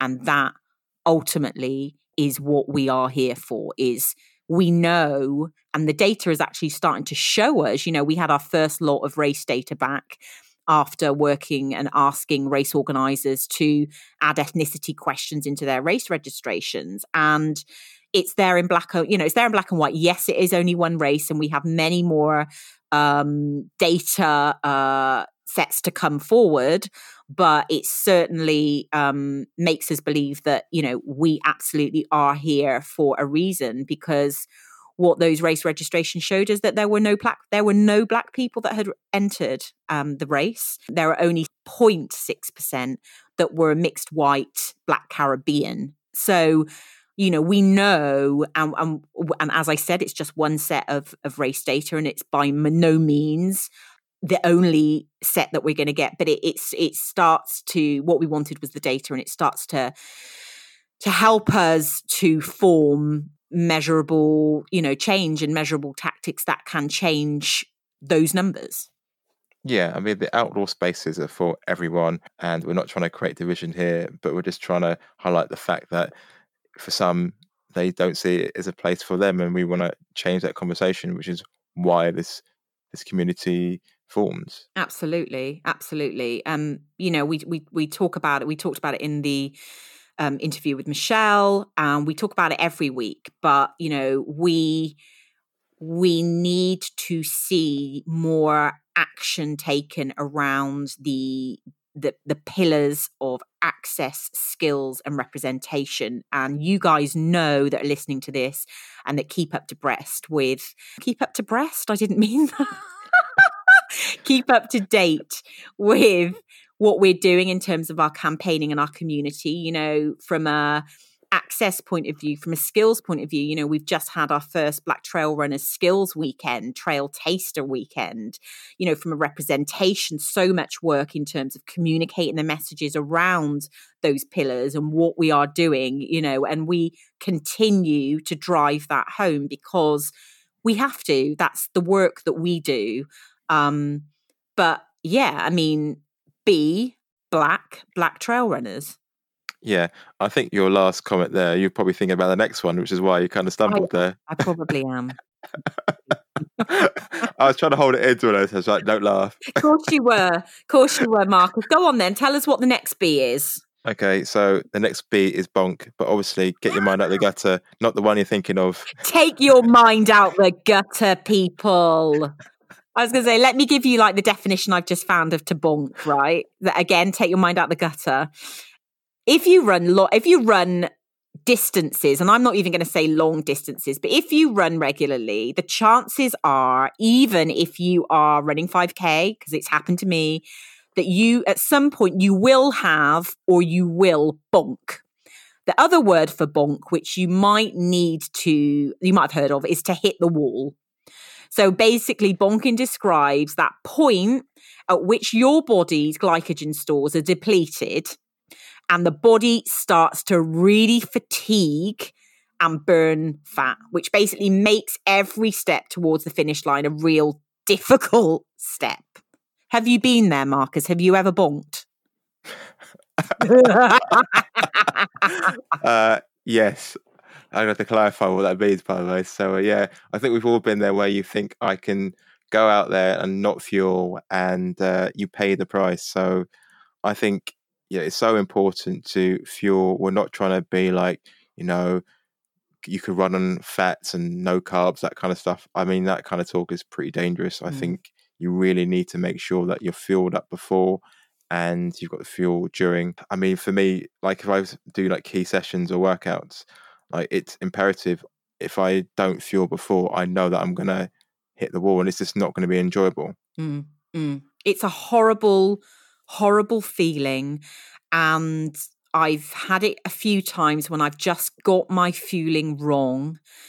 Mainly, if I'm being honest, when I was doing more road races and and and just just just did not understand my body and its needs, its calorific needs, its carbohydrate needs, its hydration needs well enough. And I found myself in a dark hole of bonking, of hitting the wall and getting yourself out of there. Once I think you could use a different reference. I think we should. But I'm just going to call it hitting the wall. So I'd hit the wall, and once you have hit that wall, it is so hard. It can be achieved, but it is so hard to climb out of that dark place. So certainly. When it comes to trail running, I always make sure, and this applies, it doesn't matter what distance you're doing, that I have fueled appropriately for beforehand. And and for me, sometimes if I'm just going out for a 10k run, that just means eating my eating my Weetabix or my porridge a good one and a half to two hours before, so it doesn't repeat on me or whatever. And just ensuring that my body, that furnace, has the fuel that it needs in order to keep my little legs turning over when they're trying to get up a muddy hill or trying to def- descend um, a mountain as effectively as I can or a, or a hill as effectively as I can. So fueling to stop you hitting the wall should be thought about beforehand, while on the run, and post as well. Because once you've, you know, once you've finished your training run or your race, your body needs to refuel in order to aid that muscle repair, in order to replenish stocks, etc., etc. you know, you've hit the nail on the head, especially about, you know, fueling a couple hours before a run because your body needs that time to kind of digest it and process everything. And you just don't want any GI issues as well. I think, I know, again, I don't want to lower the tone, but the worst thing is to just eat too much before and then pay pay the price. You get the runner's Um, trots. Can I say it? Runner's trots. I mean, maybe we'll talk about that when we go into R, Or W, like the wildlife laboratory, the wildlife lavatory. That I've never heard it described as that before. yes, the laboratory. Yeah. We've so yeah, runner's bonk is real. Runners hitting the wall is real. And um, I guess one tip that I would give is I always have, and I think I may have mentioned this last week. I always have an emergency um, food stash on Yeah. me. Um, I have to really keep an eye on it because sometimes if I forget I got the food stash in there, and it might be like a cereal bar or or something, I can forget it's there, and then it'll be there for months, and I'll open it up and be like, I'm not going anywhere near that. But um, I always just run with something, you know, like a 200 or 300 calorie little snack, just in case for some reason on that run my body's not behaving as it normally does, and I've got something there to fuel myself with. So I would say always take something out with you. Yeah, a pick you up sort of thing. And I guess it- it kind of varies between obviously the stuff that you need, like mix of carbs. Obviously, not too many carbs. I think for the the ultras, I think you need different type of fuel, like Yeah. from the fats and things like that, and obviously the salts, electrolytes. Yeah. Yeah. Um, whereas I guess if you're doing like marathons or road sort of stuff, then carbs would be more important than the other stuff. Yeah, yeah. I mean, they call, um, you know, I do a lot of ultra running, and you know, our trail running, black trail runners. You don't have to be an ultra runner to be a trail runner, you know. But that is my that's my discipline, and um, it's basically you'll hear a lot of people refer to ultra marathon distances as like a bit of a. it's basically a, a race in terms of how much food you can actually eat because you have to keep your body just goes into such a state of depletion you've got to keep eating it's like Yeah. a food and drink race but you know, I love my food. I hate that feeling of starting to shake when, you know, your blood sugar's getting low and you know that your energy is kind of, you know, on that line. So, you know, I'm a real advocate of, you know, understand your body and understand how fuel affects you by, you know, always training with, you know, the food that you think you might need if you're out racing um, get your, you know, get, get that GR, you know, those that gut used to running and moving with that food inside you. Um, yeah. There's nothing worse than being out there and like pulling out something out of your bag because you're feeling a bit lacking in energy and you're just like, oh my god, I know that this is going to cause me issues in the like the future, either the near future or the medium future, um, because you know we don't want any bonking. You know, if you can avoid the bonk, avoid it. Yeah, definitely. And when I did uh, the half MDS, it kind of really brought uh, fueling into the fore in terms of like because they actually have to. You get penalties like if you don't fulfill the certain requirements in terms of like providing the amount of uh, calories required mm. per day. So that was quite an interesting experience in making sure that I had the right amount of food. Um, and then that's again an experiment itself because one thing I learned during is that I pr- brought too much of the same type of food, yes. and a big the big thing is that you actually really want to vary the taste of things mm. because you mm. you will get sick mm. of eating mm. that thing that you loved the day before. You're absolutely right. I know that when I um I I have a real sweet tooth. I mean, you know, who doesn't? But I thought that I just would be able to eat sweets like jelly babies, fruit pastels, jelly tots, um, sweet gels, because I love sweet food. But actually, it's really bizarre. Over the years, I've learned that what my body craves is savory, um, is things like mini cheddars, it's things like peanuts, it's things like, um, oh, I tell you what I found was like cheese wrapped in chorizo like and and these are kind of what my body says it wants and it's only near the end of a race that i actually have like a bit more of a sweet tooth i guess because it's kind of almost the sweet stuff is that sugar based stuff that's like a quick hit yeah. but um but yeah you you do find out pretty quickly that actually the taste that you thought you would like and you would want can vary massively when you're out there training on the trails yeah, definitely. I think we've definitely covered a lot in in this section. So before uh, it carries on to a further sort of carry on version of the bonking, so let's move on to the next B, which is uh, blisters. Oh, hands up! Who's uh, or hands up? I say, yeah, hands up. Whatever you're doing, if you listen to this and you've had blisters in your in your running career, both my hands are up. How about you, Marcus? They are, but you can't see them. No, of course. this ain't Joe Rogan. you know, we haven't got this videoed as well. Yeah. So blisters. So talk about you know the experience you've had and how you've dealt with them or how you deal with them. So probably the when I was in MDS again, I think that was probably my uh, first experience of blisters, especially because you're on your feet for such a long time, mm. and it really becomes imperative to look after your feet. So the first thing you do when you get back is like take care of your feet, um, take care of any blisters. And I know I'm probably jumping quite a few stages, but especially in the morning as well, the first thing you do is just wrap your feet up, get them all dry and everything like that. Um, before you even go to the loo because you know once your feet are done once your gaiters are on and you're ready to go eh, you've kind of solved that little issue mm, yeah absolutely i mean I, I think if I could give anyone any advice in terms of blisters, it would be number one, it would be ensure that your shoes are good for your feet. Um, so, what we discussed last week is trail shoes. Um, so what you might find is if you go out there and get a new pair of trail shoes or you're wearing any new pair of shoes, you know, hopefully, you know, you've, you've, you've kind of got the right brand, you've got the right model, but you're not going to really know just how well your feet mold to those shoes or those shoes mold to your feet until you're actually out running in them.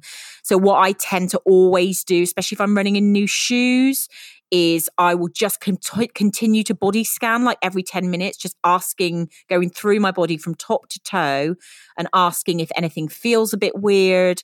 When it comes to feet, a good indicator for me as to some, when something's not quite right is we call them hot spots is that you'll notice when you're running, oh, that that spot on my foot feels a bit weird. Sometimes it can feel like there's a little uh, a stone in there or something. Um, and I would always say, as soon as you feel anything uncomfortable going on with either the sole of your foot or surrounding the side of your foot, stop, take off your trainer and just and your sock and just have a look wipe it over have a look to see if you can see any kind of redder areas and address that. And again that is something that we i was taught when i was training for the marathon des Sables is that it's no there's no use reflecting on oh i wish i would have taken care of that hot spot or that uncomfortable area on my foot after the event because once the blister's there it's there um, so I would say always just be really mindful, and you can incorporate it into your running, um, in, into your training, just to body scan and just check in on your feet regularly. Yeah, totally. And uh, there's so many factors in the, in that as well. It's in terms of like say socks as well, getting the right type of material, making sure that they're dry as well as possible. Um, yeah. Things do ch- change obviously mid race, but uh, yeah, it took me ages. I don't know what kind of socks you use, but it took me ages to find um, to find a pair of socks that gave me the protection that I needed, but didn't make my feet too hot because my feet do tend. I've got wide feet and they do tend to get really hot. Yeah, and I've now found a brand of running socks that are um, are allow my feet to breathe, but not that I've got it's so thin that it feels it's like skinned trainer contact. And I honestly, yeah. hand uh, touch wood, I since wearing these socks, I have not suffered with any blisters. I think once you find something like that, you've got to stick with it. Really, with it, yeah. Uh, I really like the idea of the body scan, and I think yeah, that's so applicable to so many other areas. Really, um, not just your feet, but just everything really in terms of how your arms are feeling uh, all the way down to yeah your, your toes. So yeah, um, no, I think there's some great advice there, and yeah make sure you look after your feet because once they're gone, like you say, yeah. it's pretty much game over for the race. It really is. I mean, I know that um, you know, and and please don't think that you know blisters only happen to people. I mean, that that run long distances it's really not the case you know it can happen you know you even being out on a half an hour run if there's something going on with your trainers in terms of fit in terms of um comfiness if there's something going on with your socks if you know if the terrain has meant especially when you're trail running that you might have some loose debris in there some stones some gravel some dirt all of these things if they affect that sole of your foot and they result in a blister can be a game changer and can really take away from the enjoyment of a run when you get a blister and you don't deal with it. Um, you know, just type in running blisters on Google and, and you'll see what we mean. Yeah, look at images and uh, yeah, don't eat your dinner at the same time. Yeah. or do if you're that kind of person. yeah, lockdown madness sort of thing. Yeah. What was that lockdown madness? Uh, lockdown madness. Oh, I thought you said yeah. lockdown ladness. Sorry. No. We're recording this in the afternoon, and I think we're both on a bit of a, a kind of go slow. Hey, what did you say today? So, yeah, so that is the B of trail running. We've got black we have got bonk and we have got blisters. I know you're looking forward to W for the uh, the wildlife laboratory, but um, unfortunately, you know, C is next. so yeah, guys, if you've got any suggestions as to a C for the next episodes, the C of trail running has to apply to trail running, um, training, being out there. Um, just drop us a DM to Instagram or drop us an email um, and let us know, and we will put it into the hat for discussing as part of C. Thank you for joining us at The Checkpoint. If you've enjoyed this conversation, please subscribe and share online. Also, please remember to leave your review on the podcast platform that you selected, as it really helps our podcast to grow. Your support helps make this podcast possible. Remember, if you have any questions, get in touch with us via our Instagram page at Black Trail Runners, or if you want to join our community, please search Facebook for Black Trail Runners and connect with us.